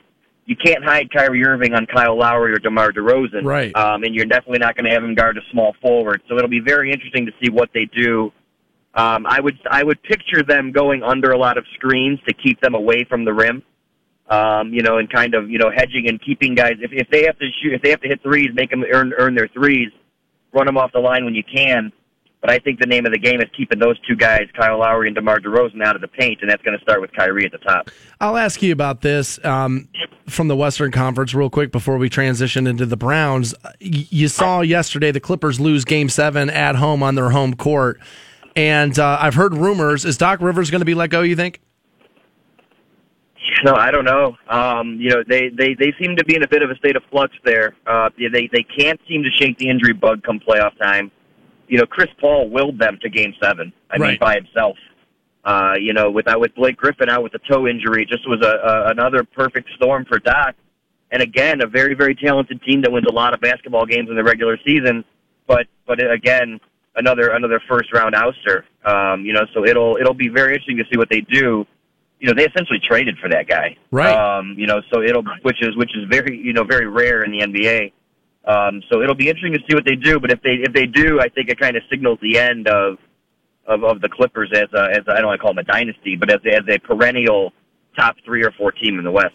We're talking to Scott from waitingfornextyear.com. Before we get off the NBA, one more question. We'll stay with the Clippers. As Chris Paul able to opt out of his contract, become a free agent, uh, uh, any chance whatsoever we see we see LeBron kind of uh, rally and get one of his friends here in town? If, if Paul was willing to take the pay cut, uh, but I think it'll be something very, very similar to what happened with Dwyane Wade. Um, you know, you have a guy who is wanted. You'll have a guy who is kind of recruited, whether it's full on or just kind of, hey, you might want to consider coming here. Um, you know, it would be very interesting to see him team up with Deron Williams or Darren Williams after, you know, the debates reigned so early in their careers about who was the better point guard. Yeah, it's fair point. Uh, but I, I think you're, I think, I think you're going to have it, it. Put it this way: if the new salary cap numbers come out, and it makes it much tougher for a team to sign him with to a lot of money in the open market, I think that works to the Cavs' advantage. But when you only have a, uh, you know, a vet minimum or you know a, a partial exception that you can throw toward a guy like that, it's it's you know it becomes do I want to you know a, a you know do I want a chance at playing with one of my best friends and maybe winning a title, or do I want fifteen million dollars? Well, and, right. You know, and then and then watch him on TV. And I think you saw what happened with Dwyane Wade. And uh, as much as we want to hope that there would be some, you know, well, he's made a lot of money in his career and he hasn't had the title, and we we have these noble endeavors for these guys. It just never really works out that way. So No, it'll it be doesn't. it'll be interesting, but I don't see it happening. Yeah, I was going to say from what I if, if the math I heard yesterday is right, I think the Clippers can give Chris Paul 70 more million dollars than anybody else in the league. And guys can talk about how they want to win all they want, but that's It's a lot of money. that's a lot of money. A lot of money. It's a lot of money. And a bunch of new athletes getting a bunch of money as the Browns wrapped up their draft as the rest of the NFL did over the weekend. And you know, we talked to you on Friday and we know we are all right with the first round overall. Um, I personally think what they did was really smart. I think, you know, adding that tight end was smart. I think, you know, getting Myles Garrett was intelligent. But I, out of all the quarterbacks, I think the least one that I was excited about was DeShone Kizer. And there he is in the second round and they go get him. I mean, when, when your guys are Cody Kessler or Brock Osweiler, I mean, we're going to start, we're going to end up starting DeShone Kizer, right?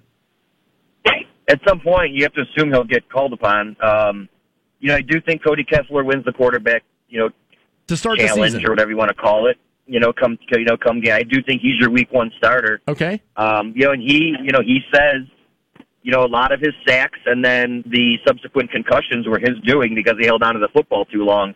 And if he didn't learn, if he doesn't learn to get rid of the ball quicker, um, you know, we could be seeing Kizer much earlier than probably anybody wants to. That said, this team invested a ton of money in their offensive line in free agency, Right. and you know you have to you have to assume that that will only help these quarterbacks kind of grow within this system.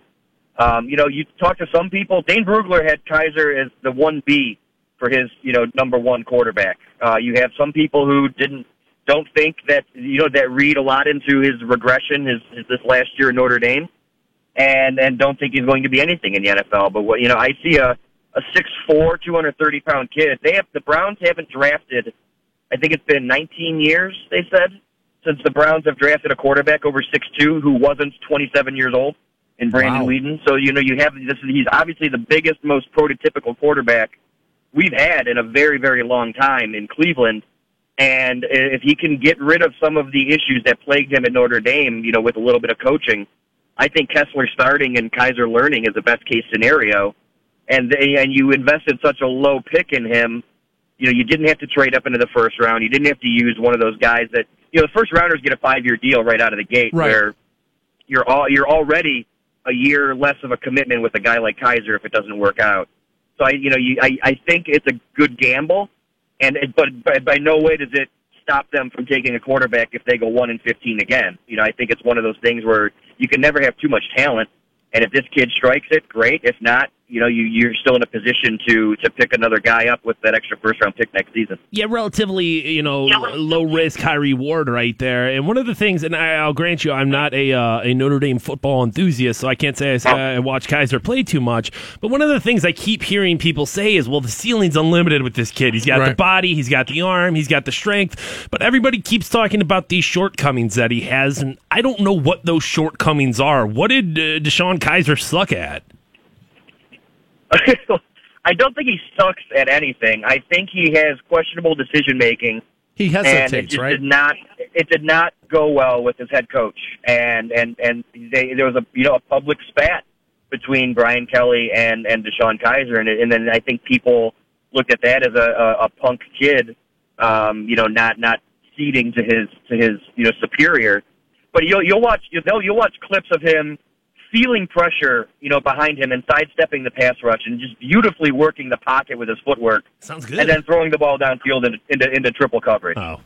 Um, you know, so if right. you if you ask me, out of those two things, I think teaching a guy to not throw into triple coverage is much easier than to teach the footwork and to feel pass rushes and, and read blitz schemes the way that he has. So sure. you you have the makings of a kid, you know, who's I believe 20 years old, um, who can who can step into the league, maybe learn a few things. When once the game slows down for him, you know, you have this offensive line that is obviously going to be much better than what he had in, in Notre Dame.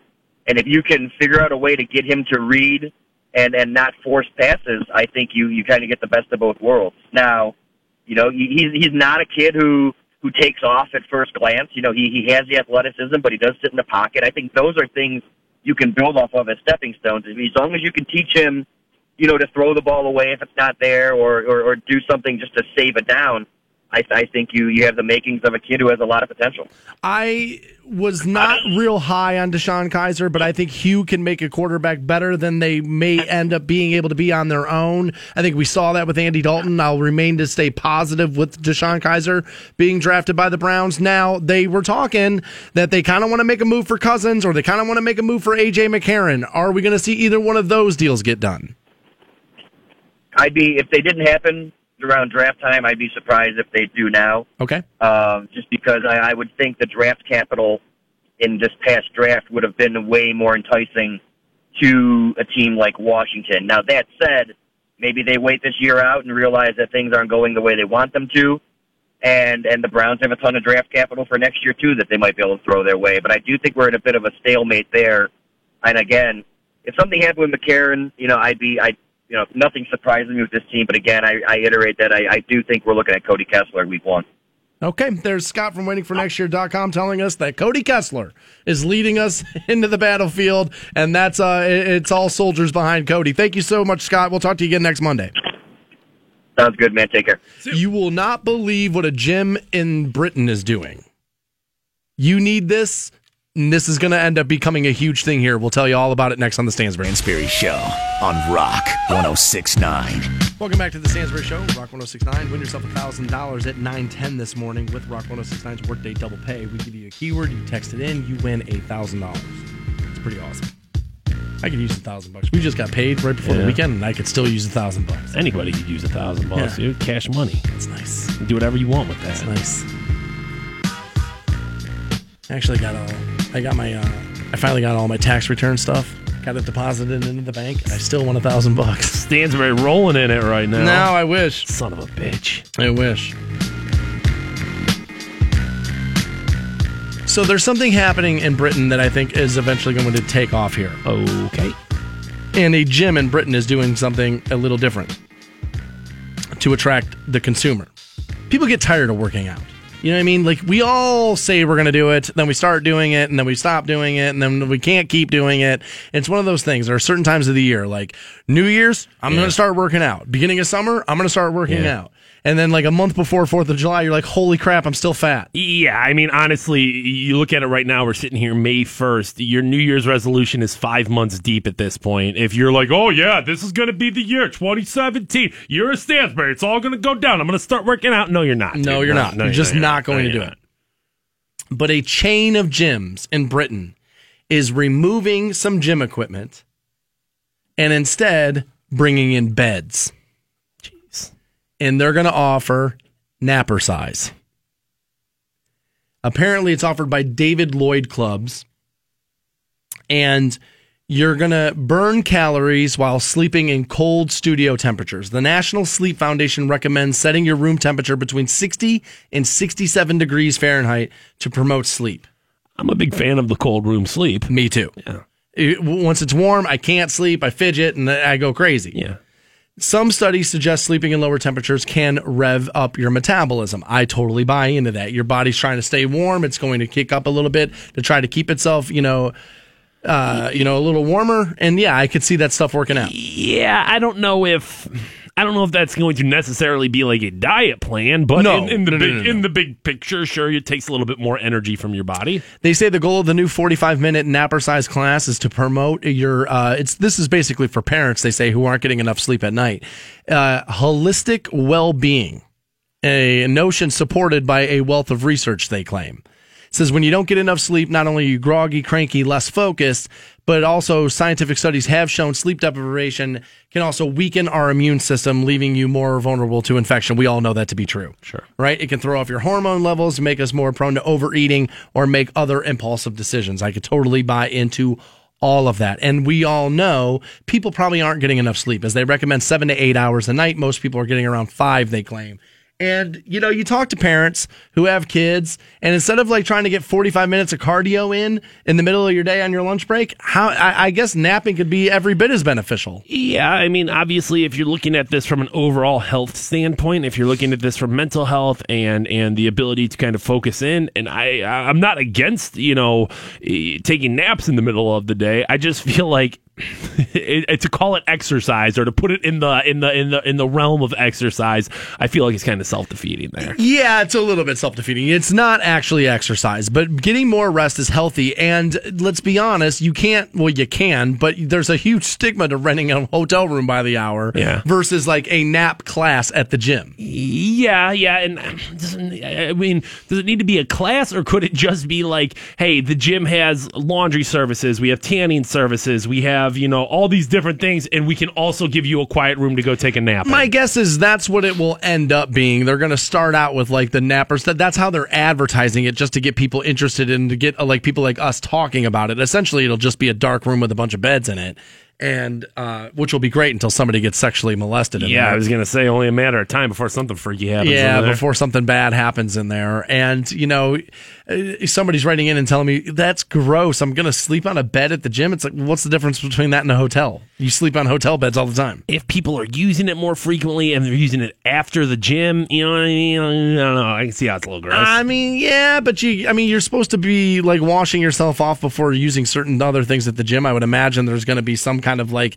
person at the front door of this, but I think it's, I think it's smart. I think people aren't getting enough sleep. And if eh, honestly, this could be one of those things, maybe you don't even tell your significant other. It's like, man, I'm exhausted getting up all night with these kids. You know, instead of trying to do the stairmaster at noon, I'm to go sleep. My whole thing is, is though, I don't have to like gear up or get prepared to work out. Like you can just walk into the gym, start thing.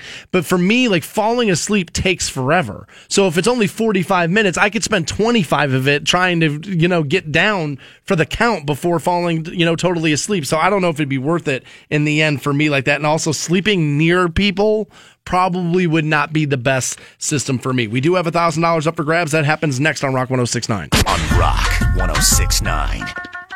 Welcome back to the Stansbury Show, Rock 1069. We're online for you, WRQK.com. If you head over there, check out the Stansbury Show section. You can check out a kid who drank a beer for every mile of a half marathon he ran. Jeez, Yeah, he ended up a little hammered. I believe it. I, he ended up just a little hammered. That video's up for you at WRQK.com. We're just minutes away now from getting you hooked up with $1,000 with Rock 1069's Workday Double Pay. Before we do that, there's an interesting story coming out of Heth, Arkansas, All right, where a dad's looking to protect his daughter. all right. right? His daughter's 16 and she's dating a 21 year old man. Now, 16 is the age of consent in Arkansas. So technically, there's not a lot he can do. Okay? And he says, you know, this is getting gross. It's like my daughter's almost being eaten alive. It's sickening when you raise her t shirt. There's hickeys all over her. Jeez. Which, let's be honest.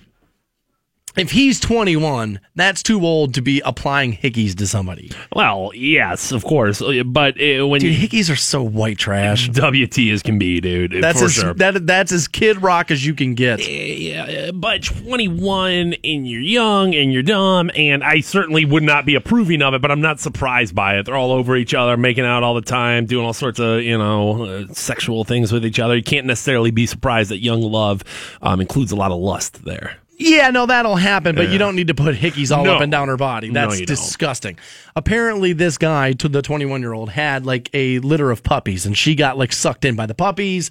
Next thing you know, they started talking, and now they're in a relationship. And again, law enforcement, there's not much they can do because 16 is the age of consent in Arkansas. Um, I, I I know this is an unfortunate story to, to point this out in, but like, yeah, guys, get a dog if you want to get laid a lot, right? Isn't that kind of the thing? It's like, dude, get a litter of puppies, get a dog. Yeah, I watched Marley and Me yesterday, and they were showing that whole thing where, yeah, like girls just come running up to you. It's totally true. If I could have a dog in my apartment right now, I would totally. I miss having a dog so much. I want one so bad. They say here that this guy says here he's trying to get Arkansas to move the age of consent to 18. I don't think you can do that. He says here, I want awareness uh, put out there so parents don't have to go through what I've gone through the last few days. And so he has now put up a sign near the man's home because the guy lives near his business. Okay. And he has a sign out that says, This man is a child molester. And like kind of has an arrow pointing at the house, which is going to be a problem and going to get you sued right? Because technically, he's not a child molester. Is he? I mean, 16's the age of consent. still a child though. I look, I agree that sleeping with somebody under the age of 18 is ill advised. It's kind of gross. And if you're the kind of guy that's like, well, I mean, it's the law. Technically, I'm allowed. If you're looking to like backdoor that argument, there's something wrong with you. Okay. As a guy who dates younger women, dates women that are not what my peers would say that are not age appropriate for me, uh, because I do, I date much younger normally. Uh, 16's way too young. For sure. Un- uh, uh, yes, I will agree with you. I will agree with you 100% there. 16, way too young. And I know the age of consent is 16, or at least in Arkansas it is, but still, the age of majority is 18. And that's when you legally become an adult. Adult. So, I mean, if you're not an adult, you're still a child, correct? Yeah, but molester, doesn't that bring in like unwanted interaction? Well, I mean, is there consent when it comes to a child? I mean, yes, because that's the law. So yes, there is. Like I don't have to I don't have to debate whether or not there's consent when it comes to somebody the age of 16. The law's already done it for me. So uh, I, I, I guess I guess what you're getting into here is that if there's a conflict of interest between what the age of consent is and I guess the definition of consent and the age of actually legally becoming an adult, This is one of those things where it's like you can fight for your country but can't drink a beer. Right? There's there's these things where like these laws come into play that don't always make the most sense. Because I would like to protect 16-year-old girls from 21-year-old men, right? That's not course. I think there's something there's something wrong. I, I you know what that sounds very judgmental. That something's wrong, but there is there something, is something wrong, wrong, with you if you want to sleep with sixteen year olds. There is something wrong with you. There Yeah, is. Don't, I- don't worry about that one, dude. I'll, I'll say it if you want me I- to. Something wrong with you if you want to bang 16 year olds. Yeah, I mean, here's the thing. You're not how do I say this without getting myself in trouble? You're not responsible for your first thought. So like if you're going through like a giant eagle, like a grocery store or whatever in the middle of the day, and you see a 16-year-old girl and you think to yourself, "Man, is that girl hot." That's okay. What you do after that, you are responsible for. You the first pot thought that pops into your brain, you're not that's like you're not even responsible for those. If you act on that thought, then this is where you're where I bring you into it. Right, and that's the whole thing with like you know when people want to say like oh well that you know that student was coming on to the teacher it doesn't matter you're the adult you're the one who's making the decision Right. there that's on you as as a grown up to, to to be able to control yourself. It's the worst argument ever, too. I was outsmarted by a 16-year-old. right. You know what I mean? It's like the worst argument of all time. sixteen year olds shouldn't be able to sign contracts, right? Probably not. So, I- mean- Although isn't sign isn't signing that document for your driver's license technically a contract with the state of Ohio? Yeah, but you got your parents involved in that. You have your legal guardianship involved in that. Yeah, when you're getting your license and stuff. Yeah, for sure. oh, I didn't know that. Yeah, so I don't remember I, I- don't think 16 year olds should just be able to legally bind themselves into contracts. Therefore, I don't think 16 year olds should be able to consent to sexual activity with an adult. It just it, you shouldn't be able to do it. Why is it the age of consent? Is it because so that way, like what, like eighteen year olds and sixteen year olds in high school, they we can't charge people like is that what it is? I don't know. Uh, Well, no, because it doesn't just apply to 18 and 19 year olds dating a 16 year old. This applies to anybody. Yeah, but I think that's because you kind of have to leave it open that way, right? So we're leaving open a banging a 16 year old as a 70 year old guy so that an 18 year old can still do it. I- Look, I'm not saying it makes sense. I'm I'm trying to figure out why it's the way it is. Uh, But I I mean the guy says I mean the sign says danger child molester lives like 112 feet or whatever it is from here. I mean, obviously, you just can't start putting that up about your neighbors. You just can't start putting signs like that unless, you, unless you actually have. I mean, you you get it every week. You get that sexual sexual uh, predator moved into your neighborhood thing in your mail all the time. So what's the difference between me putting a sign up and saying, "Hey, some creepy pervert lives down the down the block," versus you actually getting it in the mail? Here's the thing. I haven't gotten one of those in a while. Ooh. And Considering where you live, I was going to say, I mean, dude, you can rent a house right around the corner from me for pretty cheap. So I would imagine that's where a lot of those creeps end up. But honestly, I've never, I haven't seen that thing in my mailbox and I can't even tell you. I don't think I've ever gotten one down here, maybe. Ugh, that's depressing. They're there. I mean, whether you're getting that notification in the mail or not, I'm telling you, there's creepy perverts living in your neighborhood. FamilyWatchdog.us used to be a great website. I don't know if that's still up and running, but that used to be a great website to figure out where those people live close to you. But yeah, dude, I'm thinking this is going to leave this guy open to a lawsuit, though. Because technically, under the letter of the law, what the guy did is not against the law. I think you're going to see that cause some problems for the guy who put this sign up. I, as a, as a guy who's not a father, but if I had a daughter, I would want to put that sign up as well. But ultimately, I think you're going to get yourself in a little bit of legal trouble. Let's get you hooked up with a thousand dollars right now. 1069.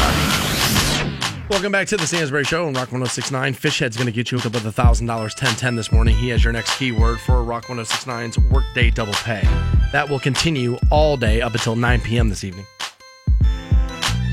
So Kramer will have a few opportunities for you after 3 o'clock as well.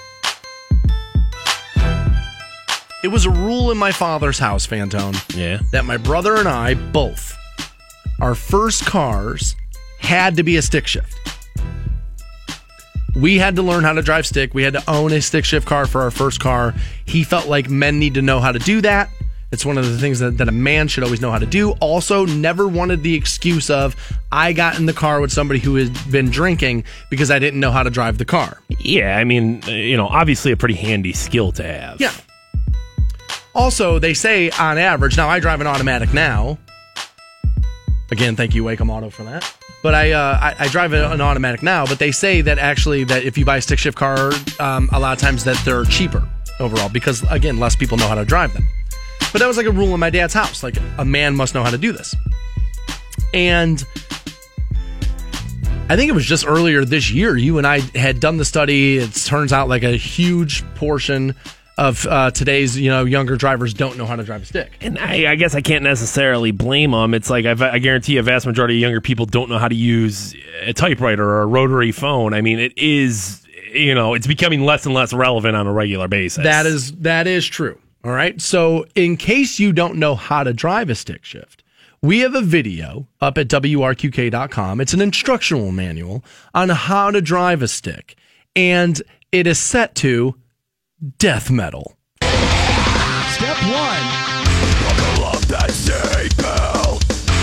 Adjust your side and rearview mirror. Step two, don't text and drive. It's a Don't text and drive. and wouldn't want you to get a ticket. Step three, put the key in the ignition. Place your foot on the clutch and turn. If you don't follow my words, you'll make your engine burn.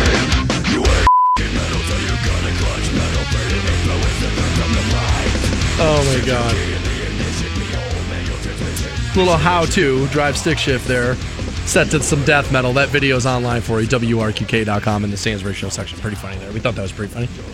Ran that uh, down for you. It goes on, you can see the whole video. And it does a good job of explaining like how you have to do it and what you have to do, but you know, just set to the sweet sounds of death metal. Yeah, there you go. there it is. And they uh, they do provide lyrics for you as well. So in case you're having a, a hard time following along, you'll be able to read with the class there. That's online for you, WRQK.com. Summer's right around the corner, Fantone. We know people start to move around uh, the country and start thinking about uh, summer vacations. We both took one last year. I actually went. Uh, I went out to Oregon. I don't know what I'm going to do this summer for a vacation. It will be a staycation, um, but I'll look to you know do some like you know m- maybe like a uh, like a park. Maybe uh, I could see Salt Fork maybe being my summer vacation this this year. But I'm going to do something. Do you and the girlfriend have any plans yet? Uh, no, we don't have anything locked down. We've been talking about it, and a part of that reason is I think you and I need to need to be like, all right, what week are we taking off during? When the are we summer? going, right. Yeah, that's a part of uh, that's a part of the mix there. So maybe, maybe we'll close off the mics. We'll look at a calendar together. Yeah, we should do that honestly because I want to get my ticket bought for Christmas too. I'm going to go home and see my mother um, for uh, not home. Uh, essentially, they live in Vegas, but I'm from Ohio. It's just that's where everybody lives now, so I always say home. Home is where the heart is, Stansbury. Is that right? That's where your heart you is. You know, I you actually got my mom's um, Mother's Day card this last weekend. Jesus, dude, two weeks in advance. Yeah, I was in the store and I was like, well, I got money on me, got cash on me. I've been trying to be a better son. She just came to visit. I was like, you know, her birthday's actually the day before Mother's Day. Let's get this thing bought. Let's get it addressed. And I'm going to put it in the mail today, get it out there. Proactive son. Just right trying to be, yeah, son I of the year. man. Two, two weeks early. That is something. Son of the year. Look at me go. I'm all over it. The reason why I bring up summer vacations. We get to go on one. Are we going right now? Come on, bag up the van. No, there's a new company Yeah. that wants to make planning your next vacation like seamless, easy. Because planning for a vacation is difficult. Where are you going to go? How Mm-hmm. much money are we going to cost? How, what day are we leaving? When are we coming back? All of those things. Yeah. Which hotel to stay at? Do we use kayak? Which who's the best website to use? A lot of decisions get made there, and you, as a consumer, really don't have too much of a a, a, a, a, a knowledge on like, well, where is the best hotel in Chicago? I don't know. I don't live in Chicago. Where is the you know Trump National. Where do I where do I want to go for a vacation? That's it's a hard decision to make. I get that. So there's a company out there now who will plan the entire thing for you. Okay. right? And I know people are going, Are you about to tell me travel agents are a thing? like okay, all right, travel agent. No, obviously, travel agents have been a thing forever. But how they take the stress out of planning this for you is they do it all. And they don't tell you where you're going until you leave, until you're getting ready to leave. So a woman here says here, I, I for our last family vacation, I spent hours lining up flights, hotel reservations, activities, and so my family could get all the fun we could possibly get out of this week off. Yeah, some people have very high expectations of vacation like that. Like, I want everything fun all in this week, and it's gonna be a blast, and you're gonna go here, here, here, here, here, and enjoy it. And then some people are like, dude, I just want to sit on a beach. Yeah. I, yeah, I just don't want to do Honestly, anything. I don't really want to plan a lot. I just kind of want to take it as it goes. That's me. Right. So there's this company, Pack Up and Go. And obviously, they're going to help you plan your next trip. They'll arrange all your flights for you, all the hotels. They're going to give you a map of your destination and even like a day by day itinerary of things you could do locally in the area. Right. But unlike most travel agencies, Pack Up and Go comes with a catch. And it's that you don't know where you're going on your vacation until you actually leave for the trip. They say it's the brainchild of Lillian Rafson, a young entrepreneur, came up with the idea when she was traveling in Europe in her early 20s, met up with a traveler who was on a surprise vacation. Now, I guess this has been around um, across the pond for a while now, but the idea is just now coming over to the United States, much like, you know, TV shows and like all that stuff. And they, they say there's so many places in the U.S. to visit that it, it's easy to get overwhelmed when planning a trip. Now, wh- how this works is very much similar to like eHarmony and the like. You fill out a questionnaire and then they decide to custom tailor your vacation to you. Now, I would imagine because my first thought is, is like, what if they send me to a place that I that I've been to a million times? Right. So I'm guessing that they're going to ask you places that you have been, maybe even of their places you have lived, so they don't send you to like there. Because if they sent me to Southern California, I'd be like, all right, Southern California is always Southern California, but I used to live there, so I don't necessarily have a huge desire to go right now. You know what I mean? Yeah, I, I, I- don't, I don't like this. Honestly, this is this definitely would not be a product for me. I I feel like I would be more stressed out not knowing where I was going. I would agree because all right, so like I went on a very cheap vacation last year. Okay, I just went to Southern Oregon where I know people and the like, but my my ticket was still seven hundred. My hotel for the week was still uh, just what under a thousand dollars. Right. So you're seventeen hundred in right there, plus food all week, and then you know we went rafting down the rivers and all that stuff. That stuff costs money. So I mean, I was into this thing a couple thousand dollars. The stress of spending, let's just call it two grand. We'll round down. The stress of spending two thousand dollars and having no idea what I'm getting out of that would be way worse than me spending twenty five minutes on kayak to figure out what flight to take. I guess maybe if this if this was all guaranteed to be like upper echelon, like five star and and, and high quality, I guess. But this to me this to me seems like a rich person thing to do. When you travel so much that you can just go anywhere and it doesn't matter, that's not a luxury. I feel like that most people are going to be able to to kind of deal with there. Where it's like, No. dude, dude, I get to go on vacation. I get two weeks of vacation a year. Almost every other year, I have to spend those cleaning the house, cleaning the garage, doing all, putting up, putting up new curtains, doing all this crap my wife wants me to do. Finally, after four years of not taking a vacation, our family's finally going somewhere, and maybe we'll be in South Carolina, maybe we'll be in California, maybe we'll be. Ah, I can't, I can't buy into that. I don't like that. At I like this idea, but I want it on a smaller scale.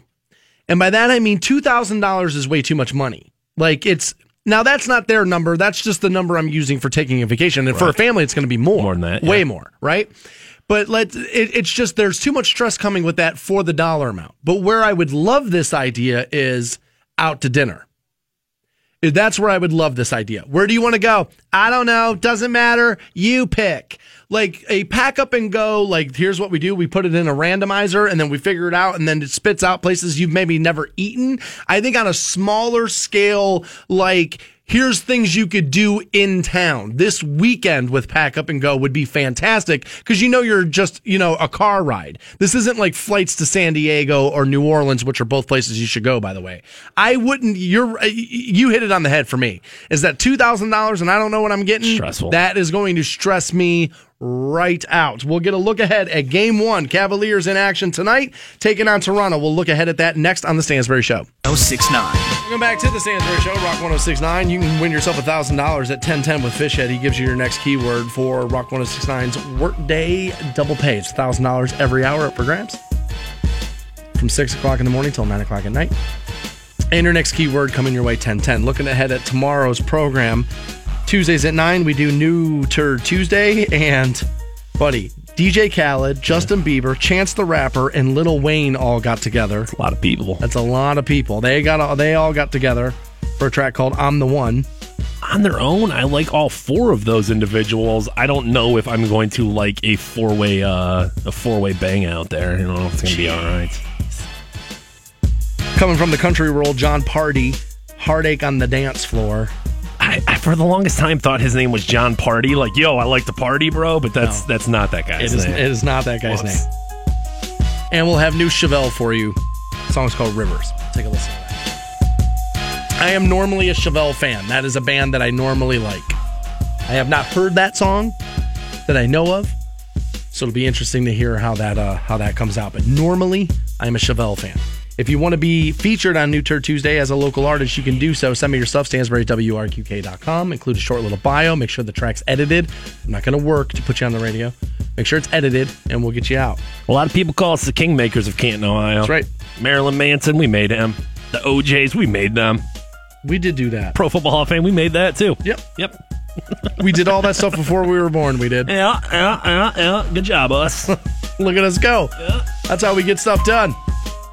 You know who else is looking to get some stuff done? Who's that? Is LeBron James. LBJ. Back in Ah. action tonight at the Q. Tip off 7 o'clock as uh, a second round of the playoffs underway uh, this evening, and we take on the Toronto Raptors. Now, you and I kind of both agree here that this will be a series. It'll be, you know, we're going to going to go back and forth. We're not going to sweep, but ultimately we will win, and we both feel like Cavs and six. Yeah, I feel like Cavs and six is a safe bet here.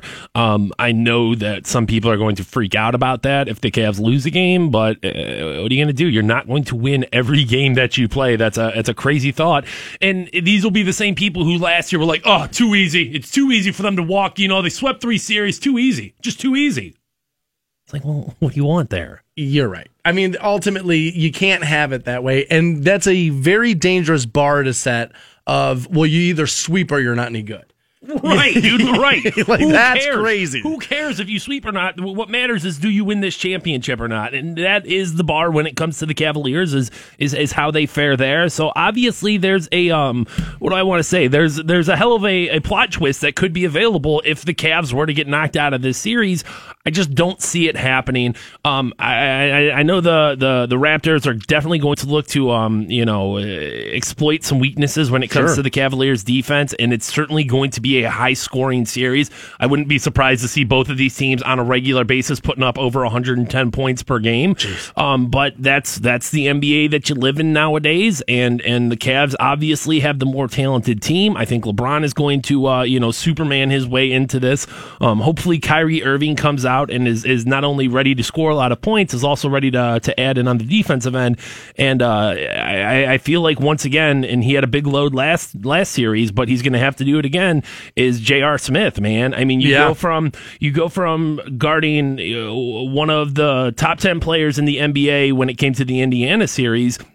And now they're going to ask him to guard split time on two of the best young guards in the NBA right now between Kyle Lowry and DeMar DeRozan. So uh, J.R. Smith's going to have a lot of work to do. Um, Tristan Thompson's going to have to, uh, you know, establish himself as as the dominant rebounding force that he is. Saw a lot of people hating on him over the weekend. Oh, he's going to break up with Khloe. There's rumors with Khloe. Shut up. Leave the guy alone. Let him bang the Kardashian. He had the most offensive rebounds of anyone in the NBA in the first round of the series. Just let the guy do what he do, does. I, I, what, what, what, what, what are we doing this for, people? I would like to bang the Kardashians. That's what I'm saying too. We're all haters. Oh, I can't believe he's banging a Kardashian. Can't believe it. I- oh, you tear that ass up. I would like. I would like course my. you would. I would like my fair shot at Khloe Kardashian. Of course you would. God I, bless uh, him for it. Yeah, I mean, look, I think that those girls are destructive, and I think that they. Uh, but so far, Tristan's been. He's been all right through it. LeBron James leading the NBA when it comes to minutes played in the playoffs so far. So obviously there's going to be a big workload for him.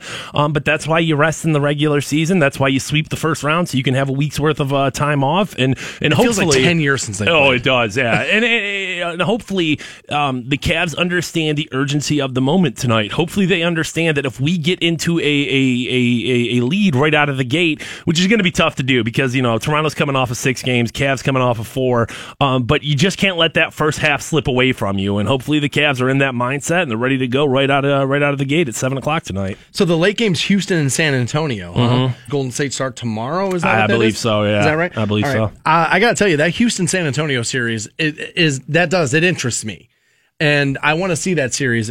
But they're not tipping off till nine thirty tonight. I'll be asleep by then. Uh, dude, I mean, honestly, it's going to be a struggle enough for me to stay awake till the end of the Cavs game. So your boy's going to have to go home, take a little nap, naparooski right there, maybe a little cup of coffee before tip off or something. But yeah, nine thirty is way too late for me. Yeah, I might have to take a nap for that too. I would like to stay up tonight and actually watch the entire Cavs game.